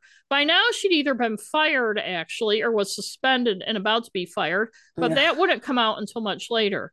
I couldn't find out much about the checks situation, so I'm not sure if any of them were job-related. In early May, just days after she lost her Boston crown, and probably around the time she was charged with the check thing, Ruiz hired attorney John J. Keating of New York, and he became her spokesperson. It was probably because of the bad checks, but the New York media thought it was because she was being hounded and people were trying to get her to run races and stuff. Keating shut down any more press interviews. He told the Daily News, the girl just wants to go back to work and let the whole thing pass over. She wants to run in the future as a regular person and not as the dethroned marathon champion. He said that Ruiz intended to run in a race that summer, though he didn't know which one. Uh-uh. He said, she's not interested in all this brouhaha. She will run again, but she's not going to run just to have people look at her time. The time she makes is secondary. She just likes to run. She mm. told me she is not interested in running for money. She believes that amateur sports are not a spectacle or a public relations event. In August, Keating talked to Ray Allen, one of the organizers of the Green Mountain Island Marathon in South Hero, Vermont, about Ruiz running in that race. Allen later told Will McDonough of the Boston Globe, he phoned me and he was interested in having her run the race. He means Keating, the lawyer. Mm-hmm. He said he didn't want any publicity, and I told him we felt the same way. We have a beautiful race up here, but it's not for the best in the world. It's for guys who run three-hour marathons and enjoy running. It's a beautiful route, and we like to think it's a well-run race. I told him that we wouldn't put her on an official entry list, but I would have a number for her, and she could get it by coming to my house the morning of the race. I was going to have someone run with her in the race, so there wouldn't be any problems. Mm. We wanted her to come up here and be just like anyone else, have a good time, and enjoy running the race. But a few days before the race, Keating called back and said she wouldn't come. She had injured herself training. Mm, I bet. In October nineteen eighty, as runners geared up for the New York City Marathon, Bella English of the New York Daily News wrote that Ruiz planned to run Boston in nineteen eighty-one, though she didn't quote anyone saying that. She did talk to Steve Merrick, though, Ruiz's one-time advisor. He told English that he still spoke to Ruiz and that she'd changed apartments, though she still lived on the Upper West Side. He said she quit her job at Metal Traders, Incorporated right after the Boston Marathon, and that she'd changed jobs twice. Quote, I believe she works in an office. That's a good guess. He said she was taking night courses studying real estate with plans to go into the business. He said she was in good spirits and sounded perky. Despite reports she'd been seen running in Central Park recently, he said she had pulled her groin muscle and that had prevented her from running for the past two months. He said she plans to start running again soon, but he wouldn't say where.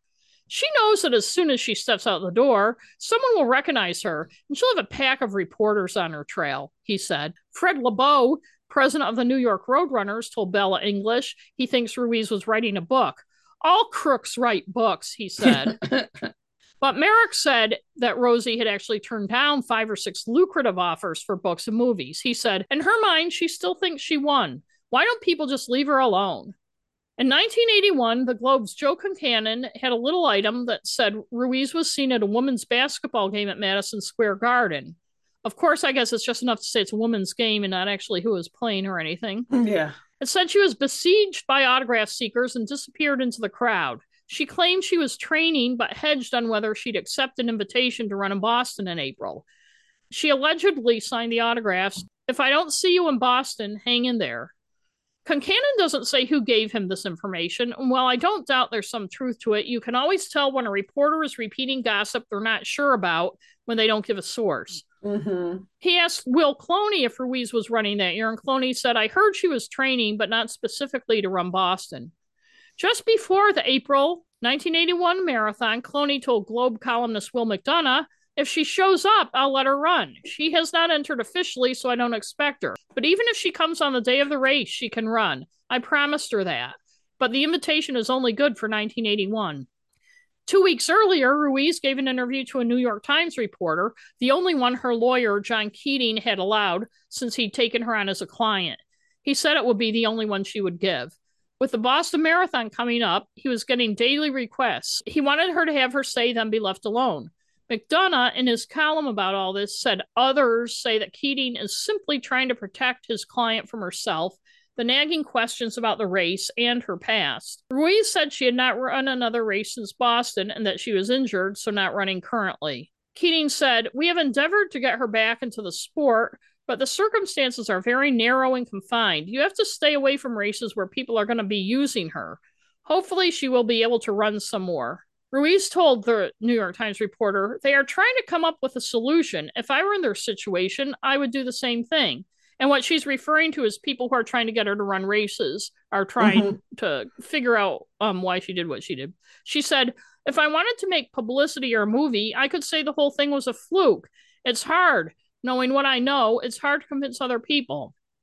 And I think what she's saying there is, that if she'd faked it, she could get a movie or T V deal, but no one wanted to do anything showing her side of it, that she'd really run and won, which she was still standing by. Yeah. McDonough revealed some details about what went on in Boston the year before. Merrick told him that Ruiz confirmed to him on the flight to Boston for her meeting with Cloney that her New York time was an accident, that the guy at the finish line had ripped off her number and entered her in the computer. Marek said a few months later, she got her certificate in the mail with her official time on it. She showed it to her boss, Jack Emtage, and he said he didn't know she could run that fast uh. and offered to pay her expenses if she wanted to run Boston, so she said okay. Two friends from New York joined her on the trip at her room at the Sheridan Hotel at the Prudential Center. Merrick told McDonough that Ruiz said, and he believed, that she took a bus in the morning, because they had buses for runners, from the Prudential Center to Hopkinton with the other runners, bringing a book to read while she waited under a tree for the race to begin. And again, unless she ran the race or had a car or had somebody to drive her, that's not possible, because once you get to Hopkinton, there's no other way to get to Boston. That's right. But Merrick thinks she did that. His theory is she either ran a little or decided not to run at all and made her way back to the city. and then miscalculated. He said he thinks she jumped in around the point where the Harvard guy saw her and ran as fast as she could, which is why she was breathless but not perspiring or fatigued, as if she had run twenty-six miles in the heat. He told McDonough, "In my mind, it is all very simple. It just took time to figure out. This is a girl who has had some troubles, putting tremendous pressure on herself to finish. Her boss, who is like a father figure to her, had put up the money for her to come to Boston, thinking she can do under three hours. She mm-hmm. wants to finish under three hours, but knows she's not capable of running all the way. She just can't do it. Her friends," Merrick said, "who went to Boston with her, still believe she did it. His theory is she went down the street and kept moving until she thought it was time to jump in. She did not have a stopwatch, just a plain watch. She just jumped in too soon. Then when she got to the finish line, she was surprised she won." Yeah. She wasn't trying to win. She was just trying to come in with the same time she had in New York to keep her boss happy. And when she realized she won, she just decided to bluff her way through it. A friend of Ruiz, Susan Donegan, is the one who called Merak in the first place to have him help Ruiz after the shit hit the fan. Mm. She told McDonough she too believes Rosie ran the race. "Rosie is a friend of mine and I like her very much. This whole thing has been very distressing. I put a lot of time and effort into trying to prove that she won the Boston race legitimately, but I couldn't do it. I give anything to prove all those people wrong. I got in touch with people who say they saw her along the route that day and worked real hard at trying to find positive proof, but I couldn't. But I still believe her, and I'll believe her until she tells me she didn't do it."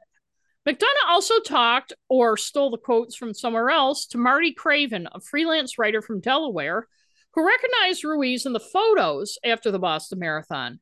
He'd talked to her in Central Park in March, a month before the race, where they were both running. He told McDonough, "She was a runner and I was a runner, and she wasn't bad looking, so I started a conversation. She told me she qualified for Boston. She also told me she knew a girl who cheated in New York by taking a subway to the finish. I started to tell her how easy it would be to cheat in Boston. I'm positive that's the girl I talked to that day." On April nineteenth, nineteen eighty-two, just thirty minutes before the starting gun of the Boston Marathon, two years after Rosie Ruiz was in Boston, she was arrested in New York on larceny charges. She was accused of embezzling sixty thousand dollars from her employer, a real estate firm. Yeah. Captain James Power of the New York Police Department said they'd been looking for her since April fifth, when her employer, Richard Stevens, Incorporated, reported she'd stolen fifteen thousand dollars in cash and forty-five thousand dollars in checks. She'd been working at the place, but yeah. hadn't been to work since mid-March, which is how she became a suspect. This is not the incident, by the way, of April nineteen eighty, where she was charged with passing ten bad checks for one thousand dollars. This was another yeah. incident. She was charged with grand larceny and forgery. She spent a week in jail before making bail, and in November was sentenced to five years probation. By then, she'd moved back to Florida. Also that year in Florida, another strange thing happened with Ruiz. Jacqueline Gareau was running a race in Miami, and after she crossed the finish line, Ruiz approached her and introduced herself. Gareau recognized her anyway, and, a little in shock, said, "Why did you do that in Boston?" Ruiz responded something like, "I beat you once, and I'll beat you again." Gareau just walked away. "I was not interested in talking anymore," she told a reporter later. "She's still saying it. She's just a pathological liar. I feel sad for her. I don't hate her. No, I feel pity for her. It's not fun to live with that feeling of being a cheater. Maybe it's just better for her to say, 'I'm sorry. I shouldn't have done that,' to feel more peace, but she won't." In November nineteen eighty-three, Ruiz turned herself in to Miami police ten days after they put out a warrant for her arrest on charges she and two other women, Marta Upeghi and Olga Del Socorro, tried to sell two kilos of cocaine to undercover cops at the Miami Marriott. The other two women had been arrested, and they gave Ruiz up to the cops. She spent twenty-three days in jail before making bail. A few weeks later, in January nineteen eighty-four, she married Alcaro Vivas, who had gotten divorced from his previous wife that December. Shortly after that, she was sentenced to two years probation on the drug charges. In nineteen ninety-six, in the run-up to the hundredth running of the Boston Marathon, Boston Globe reporter Jeremiah Murphy did a big feature on Ruiz that had details never revealed before. Steve Merrick revealed to Murphy that about six months after the Boston Marathon, Ruiz had actually confessed to him that she had not run it. His theory that he gave to Will McDonough all those years before is actually what happened, though the fact that she went to the start line I don't know why she would say that, but I think like a lot of people who lie about things like that, and they still want to try to make it somehow sound legitimate. Yeah. Merrick, by the way, was now, this was nineteen ninety-six, a marriage counselor in Lexington, Kentucky. Merrick said, I believed what she was saying at first, and let's face it, the B A A did a poor job of monitoring the female side of the race up till Rosie ran. Really, they didn't give a poop about what the ladies did. I have to say, though, Will Cloney was a wonderful man through it all. I was there when he wanted the medal back, but Rosie was adamant. She really believed at that point, I think, that she had run it. Will said to her, go ahead, keep it, honey, that's okay.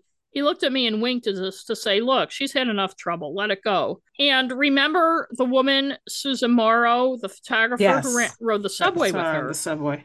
She, all these years later, had more to say. I think she and some other people were being nice and not saying everything they could at the time. But she told Jeremiah Murphy, the two women got off the subway after talking. Ruiz said she had to get medical attention for the ankle she said she had injured. Moreau was thrilled by the sights and sounds of the marathon finish and very excited and wanted to get to the finish line, which was hard to get to. The key to getting there, Moreau said, was Ruiz. They repeatedly passed through police barricades, Rosie each time identifying herself as an injured runner and saying she had to get medical help. After they took Ruiz's number, Ruiz did not protest. As they parted, Morrow and Ruiz made plans to get together for lunch. They traded phone calls in the days after, but never could arrange a meeting. Then Morrow said one day she got a phone message requesting she call Rosie. Believing it was another friend by the same name, Morrow called the number, and the person who answered the phone said Metal Traders. I was surprised it was her and not my other friend. So I acted kind of surprised and I said, oh, Rosie, it's you. I thought it was another friend of mine. And Ruiz said in a really weird tone, well, you forgot me already. Morrow said, right there, I said to myself, I don't think this is something I want to get into. And she never talked to Ruiz again.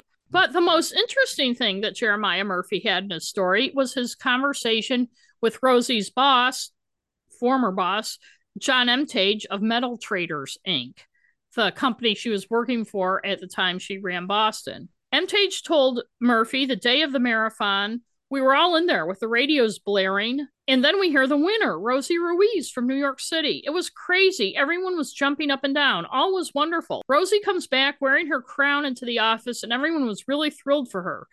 All of a sudden, though, the phones start ringing, the questions. According to Emtage, he offered Ruiz a chance to redeem herself. He offered her a paid leave of absence to train for an upcoming marathon in upstate New York, and that may have been the Vermont one that the other guy was talking about. I felt I was going above and beyond for her to get back to a competitive level. I said, look, you go run the race, and whatever it takes to do the job here in the office will cover for you. But Rosie, you run that race, and I don't care what your time is, just finish the race. She said she would, and well, exit stage left. A short while later, she told him that she had a bad ankle and couldn't run. Her biggest mistake, Murphy wrote, was telling Emtage that she had been training on the roads of Montauk on Long Island. It was the same route that Emtage, a marathoner, frequently ran. Mm. Strange, thought Emtage, because he hadn't seen her running. Mm. The thing about being a marathon runner is, he said, you're running five or six days a week. People see you everywhere. They yeah. think you're nuts, out of your mind, because that's all you do is run. So when she said Montauk, I said, gee, Rosie, tell me where you're running out there. And she couldn't. Right there, I knew this isn't going to go the way it ought to go. Finally, I said to her, you know, Rosie, it's not making sense. And this really has nothing to do with Boston, but it has everything to do with the fact that I can't trust you. When I can't trust you, how can I have you in the back office making large, ah. ca- making large cash movements? I felt I had no choice. I had to fire her. And um, I'm wondering, too, if he's just being nice and not telling Murphy, but if there was some financial... Some kind of... Or if he had some kind of suspicions about right. her. Emtage told Murphy that Ruiz consulted her attorney, Jack Keating, and contacted him with a request to be laid off rather than fired.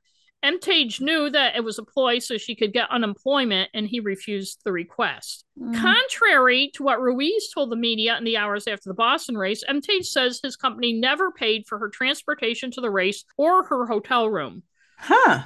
He said all Metal Traders gave her was the shirt with M T I on it that she wore in the race. Emtage told Murphy as I saw it, and several of my colleagues saw it, she wanted to be part of the in-group at the office, and running was her attempt at being accepted. It was a fun-spirited group we have, everyone young and everyone running. There were corporate running challenges the whole summer. Close to one hundred companies had people running. It was a girl trying to break through, the wrong way, obviously. The sad part was the company was very accepting. We had people who didn't run well. So what? That was okay. They found their fun with it. But Rosie got all caught up with this crazy-ass lying, and then she couldn't get out. I expect it changed her whole life. Another thing that Ruiz told people in nineteen eighty was that her birth name was Maria Morales, and she had changed it to Rosie Ruiz because it sounded more American. But that's not true. Murphy talked to her aunt, Maria Groves, who said that Rosie was born Maria Rosaria Ruiz. It also turns out, despite the fact that her obituary backs up that she graduated from Wayne State, Nebraska, officials there said she only attended for a year and a half and never got a degree. Hmm. When the Ruiz incident happened, women runners were afraid it would set back their cause, but it actually helped because people were talking about running and women in running, and it's another thing that, weirdly, it may seem now, led to more women running. And I don't think, in the Boston Marathon documentary, Bill Rodgers says in two thousand fourteen, sad story, you know, but as far as I know, she still has that medal. Probably. And that's my it's sad story, it is sad it that is she... sad and I want to say I do think that she didn't intend to win. No, I think that her boss is right. I think that she got caught up in it. She wanted to be accepted. I think she has some psychopathic tendencies, and I know sometimes when you say that people think, oh, a murderer, but you know, I think one out of ten people or something, most of them male, but some women have psychopathic tendencies. I also think, though, it shows her ignorance of Boston and running, that she didn't realize what a big fucking deal it would be to double down on her lie. If she had been smarter, and I'm like, why didn't she just wait and watch more women go by before she jumped in? But I do think it was very important for her to impress the people she worked with. Yes. She obviously had issues with all the embezzling and stuff like that. And I yeah. think what really pissed people off, I think she still would have been an object of derision, but her insisting to the very end to everybody except for Steve Merrick, apparently, that she did it. I know. That she ran it. And also not giving the medal back, which just, you have to wonder what was going through her head. But I do feel bad for her despite that. And the amount of vilification online still. And even then, like a lot of the sexist stuff, like her cellulite thighs. I know. Rogers said at the time she had Irma Bombeck legs. And for people who don't know, Irma Bombeck was a, a columnist, a humor columnist back then, who wrote about housewifey things. So I guess but the implication is. She was super is, funny. She was very funny. She lived near us when we lived in Ohio. Yeah. But so I think the implication was that Rosie looked from being at stuff. Yeah. And like I said, she was five foot eight, one hundred thirty-five pounds. She was not fat or overweight. I do think once she got caught up in it, she couldn't. I don't think she really believed she did it and won. I think they were Will Cloney and people who think that were giving her more credit. No, but I think, I think she just knew that she had to stick with it. She just would not, not, yeah, she just would not admit. That is, you know, it's kind of like somebody saying they won a presidential election. But I wonder if what happened at the New York Marathon, if she did that intentionally or if it happened and she was like, hey, well, great. Here's my theory as a runner. I don't think she ran as well or was in as good a shape as she thought she was. I've known people who like want to be a runner, but they don't want to put in the work. It's like somebody wants to be a writer, but doesn't yeah. put in the work, or an artist who, you know, who doesn't want to do the hard work. They yeah. want the, and I think she started in New York. You can jump on the subway. I think she mm-hmm. started running in New York and said, ugh, this is hard. I don't want to do it. I want to fit in with all the people at work. I don't think she needed medical help. And she just, for her credibility at work, needed a finishing time. And I don't think she realized. Yeah. She just wasn't smart about it. Well, you know, she didn't know what she was doing. I mean, right. She didn't know enough about running to know what such a high finish would mean. Yes, I guess, uh, definitely. And so she got caught up in going to Boston. I don't know why she lied about her company. I know, that's putting weird. Her up, and you wonder if she stole money or whatever. To, oh, that could be. Not that, that it costs that much money to travel from New York to Boston. But you take the train or at, a hotel at the Sheraton with your friends, yeah, right. I think that that freelance writer, Marty Craven, who told her a month before the marathon how easy it would be to cheat and probably explained to her yeah. how. I think she fully intended to cheat from the beginning. And I do think she has mental health issues. And it's nice to see that some people like Bill Rodgers and Jacqueline Gareau, the only people who really lost anything by what she did, yeah. are more compassionate about it than idiots on the internet and stuff. But there have been worse cheaters and liars in sports. Look at Lance Armstrong. I know. It kind of lied through his fucking teeth about juicing. Lied, lied, lied, berated people who called him into question. And it turned out he was lying the whole time. I know. I think someone like him is a lot worse. I think of those guys taking steroids. Yeah. So did you know much about? No, I, I did not. I remember at the time, I remember a little bit about it. You know, we lived yeah. in Maine and it, people were talking about it. And I remember the fact that people thought she had cheated in the New York one as well. And so, so I knew the bare minimum right. of it. One thing I want to say, if you look at like Joan Benoit, her biography, how she had to fight right. just to be a runner. It's just ridiculous. I know. It's, and I think I mentioned this on one of our previous episodes, but I got in a big argument with people over the Olympics allowing women to, you know, whatever it was, snowboarding or something. It's like every time a new sport is introduced in the Olympics, it should automatically be both yes. male and female. Right. We are right. in twenty fucking twenty-two. I know. What does it take away from men if women are allowed to compete? Well, someone. someone was like, well, maybe there isn't enough interest from women. It's like, well, why don't you offer it to you women? You don't have, see. The thing is, and Catherine Switzer in her book Marathon Women makes this point very well. The problem is if women aren't allowed to do it, women don't even know they can do it. And I oh, don't shit. think people younger than us realize how, like when I was, I was a fairly athletic youngster. When we moved to Augusta, there were no sports for girls. No. Girls couldn't play Little League. There was nothing for... Joan Benoit, what is she, about? You're a little older she's than She's older you. than me.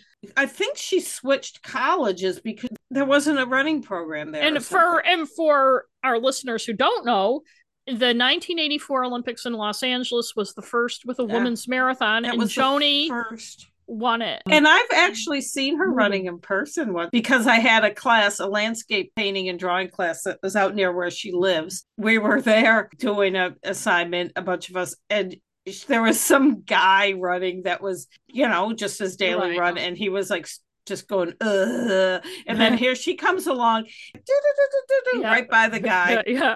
yeah. I was probably like, fuck. And then he's like, oh, it's Joan Benoit. Okay. But anyway, that was a good story yeah. though. And she didn't really commit a crime. Well, not at the marathon. She didn't commit a crime, but she did end up. I think she was a troubled person. I don't know yeah. her childhood. Oh, and that's another thing. She had said her father was a political prisoner, but what actually happened is he just stayed in Cuba and he hmm. ended up losing his farm to Castro because he was on the anti-Castro people, but his parents, her parents got divorced and stuff.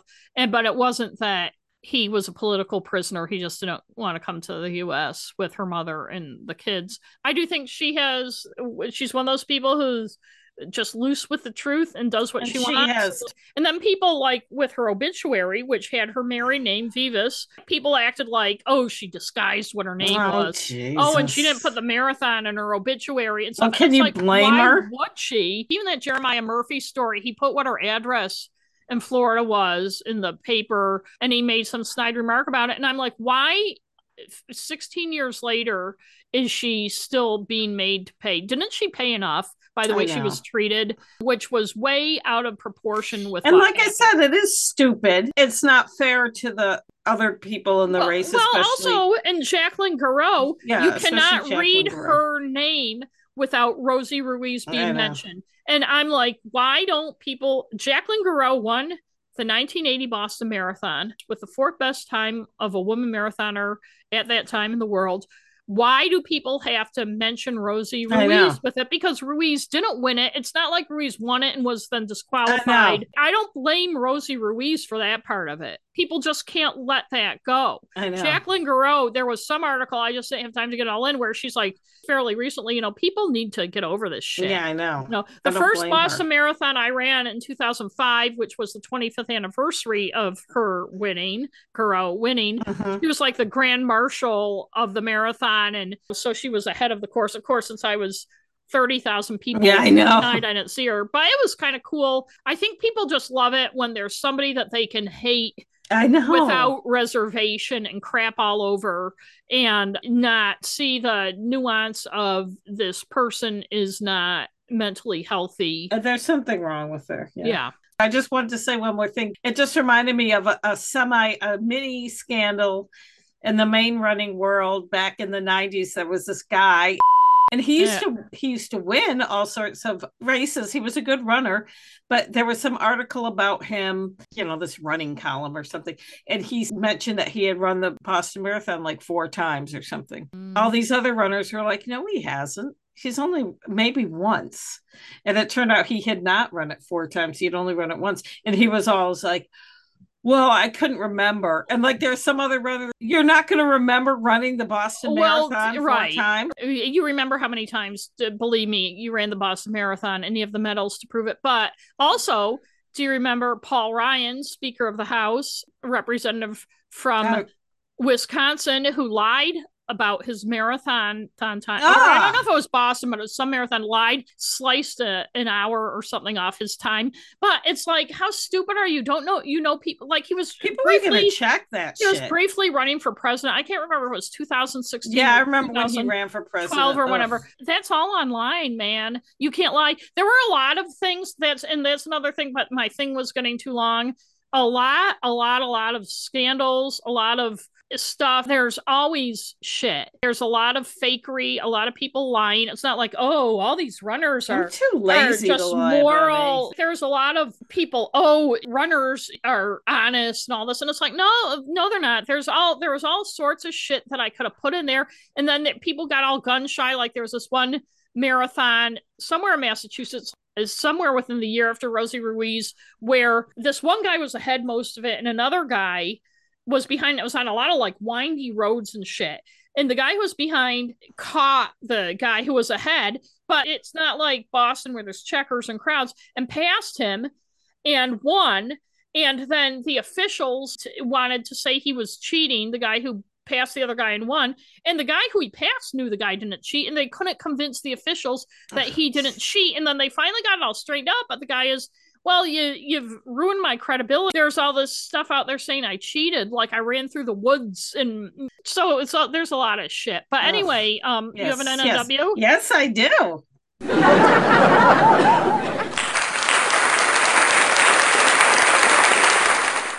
So, oh, and before you do your N N W, I just want to say very quickly. So I watched that movie, See How She Runs with Joanne Woodward. Oh, yeah. It was a on couple, T V in nineteen seventy-eight. Yeah. And I yeah. can't remember. I probably watched it again. I watched it at least once more. Yeah. And there are some inaccuracies in that. For instance, she just decides she's going to run the Boston Marathon. And then she does. And then you couldn't. You, you yeah. had to qualify. They actually showed the marathon. I could tell it was nineteen seventy-six.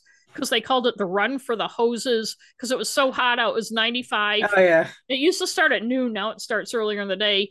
She and her ex-husband are like walking through the public garden in Boston. And it's obviously maybe late summer, early fall. And it's like, no, she's training for the Boston Marathon. It would have to be winter. But I really enjoyed it. And it, you should watch it on YouTube. I think it's oh, one I'll of those it. things that isn't supposed to be there. So for the first few minutes, they intersperse it with oh, photos yeah. from that year's Boston Marathon, but then that stops. But anyway. And this isn't a crime show. That's but. okay. You're, you're allowed to do whatever you want. Okay. So I am doing My Cat from Hell, which uh-huh. is on Discovery Plus. And we've both been binging it. Um, yeah. I'm almost done with you're it. You're three seasons ahead of me, I think. So if you're not familiar, listeners, and we'll talk about a little after, My Cat from Hell is a show that ran from, I think, two thousand seven to two thousand eighteen, maybe. Yeah. I'm watching on Discovery Plus. It was on Animal Planet.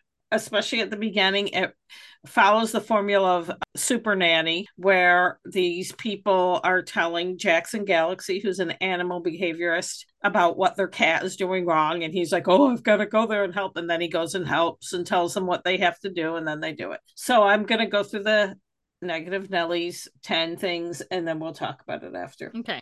Bad reenactments, I'm taking half a point off. Ooh. I think what happens is I think some people send in videos of their cats or things happening to show, but they use those in the trying to explain what's happening with the cat, and they make it seem like it was being filmed as it's yes. happening. And, and sometimes I think that the people stage the encounters with the cats. So I'm taking half a point off because it's phony and I don't need to see it. And also, I think that some of the row and stuff like that has been added in to it's make enhanced. The cat seem yes. more mean. Narrative cliches, I'm taking a point off. Ooh. Because, as I said, it's very formulaic, especially the first few seasons. Jackson tends to use the same phrases over and over again. The formulas are the same. I mean, I'm still watching it all the time, but I'm just, it's just follows yeah. the formula of a lot of reality shows where it's, oh, there's an issue. Oh, this. Oh, oh, especially a lot of like home renovation shows and main yeah. cabin masters and stuff. Yeah. The crisis, the, yes. I don't know if I'm going to be able to fix yes. this one. I don't know if this will be fit. Yeah. So taking a point off. Racial gender obtuseness. I'm not taking any points off. All different people. A lot of them are couples, but I'm not taking a point off, but I do notice that when he's talking to a male cat, he calls him Bubba, and when he's talking mm. to female cats, he calls them baby girl or baby. Okay, I haven't noticed that yet, but now I'm gonna be looking out for lack of good visuals. No, I'm not taking off any points. It's like people's houses. I don't know. It's pretty boring, the visuals, but they do show a lot of cute kitty cats, yes. and I love cats. Um, missing pieces, I'm taking a point off. Ooh. The way this show is, the first like six or seven seasons, it's half of the episode is one cat problem and the second half is the other cat, and then in the later episodes they go back and forth between them. But I feel like especially in the later ones, they don't show as much of what he's telling them to do and stuff. As far as homework, you know, he gives them I'm definitely assignments. Having that. I'm in season yeah. six. He tells it. them what, you know, what they need to do with their cats to fix the behavioral problems.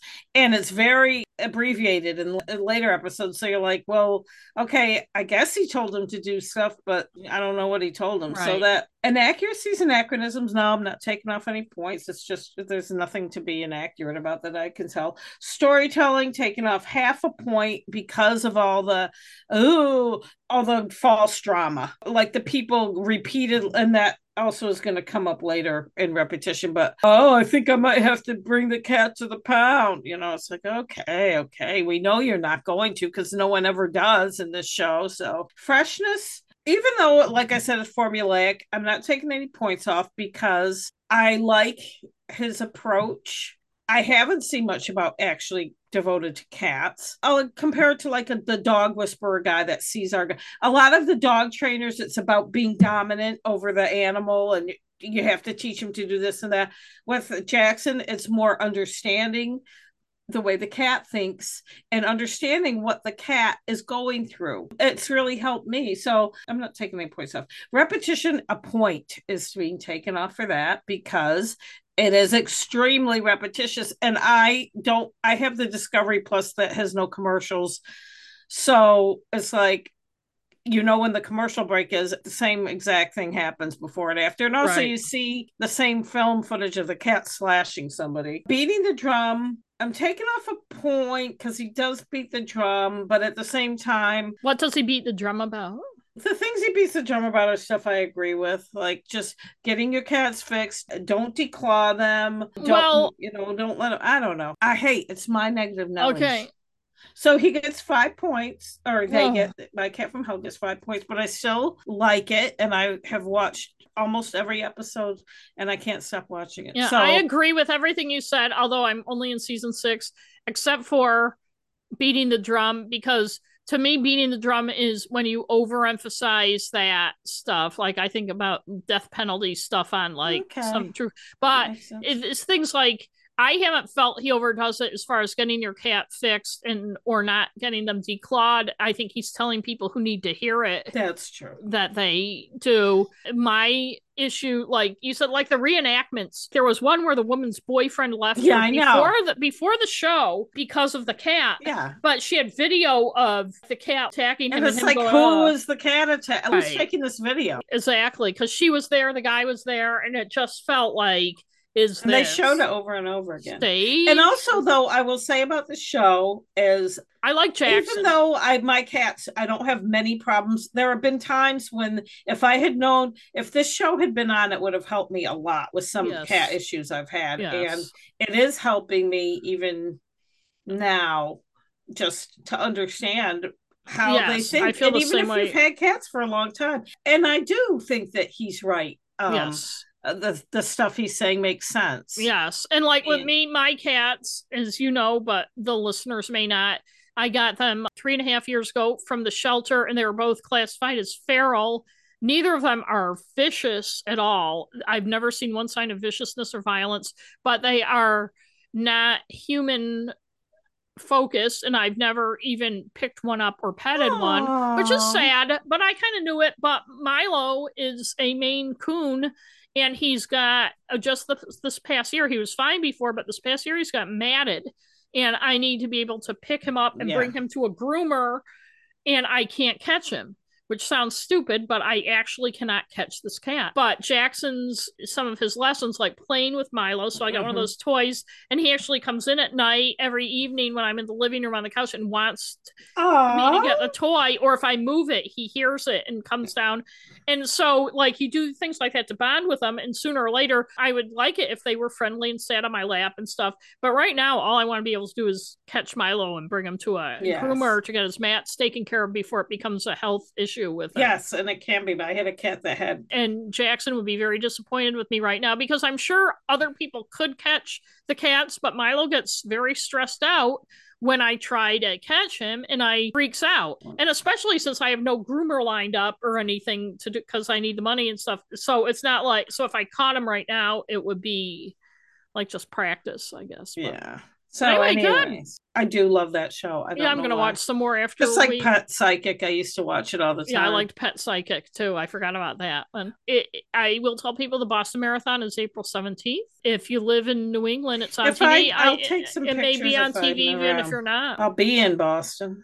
That's right. Okay. Yeah, so run well, across. Thank you, everybody. Side. Thank you yeah, for thanks listening. Thanks for listening. Good night. Bye bye. Ah, just a minute. What? What? Okay, we're recording. Mwah, thank you. That oh, was mom to tell I me. I know, I could tell her what supper she, is ready. She made you supper? Yeah. What are you guys having? I had to pee. Okay. Sorry. I can't pee because mom's on the toilet. I heard.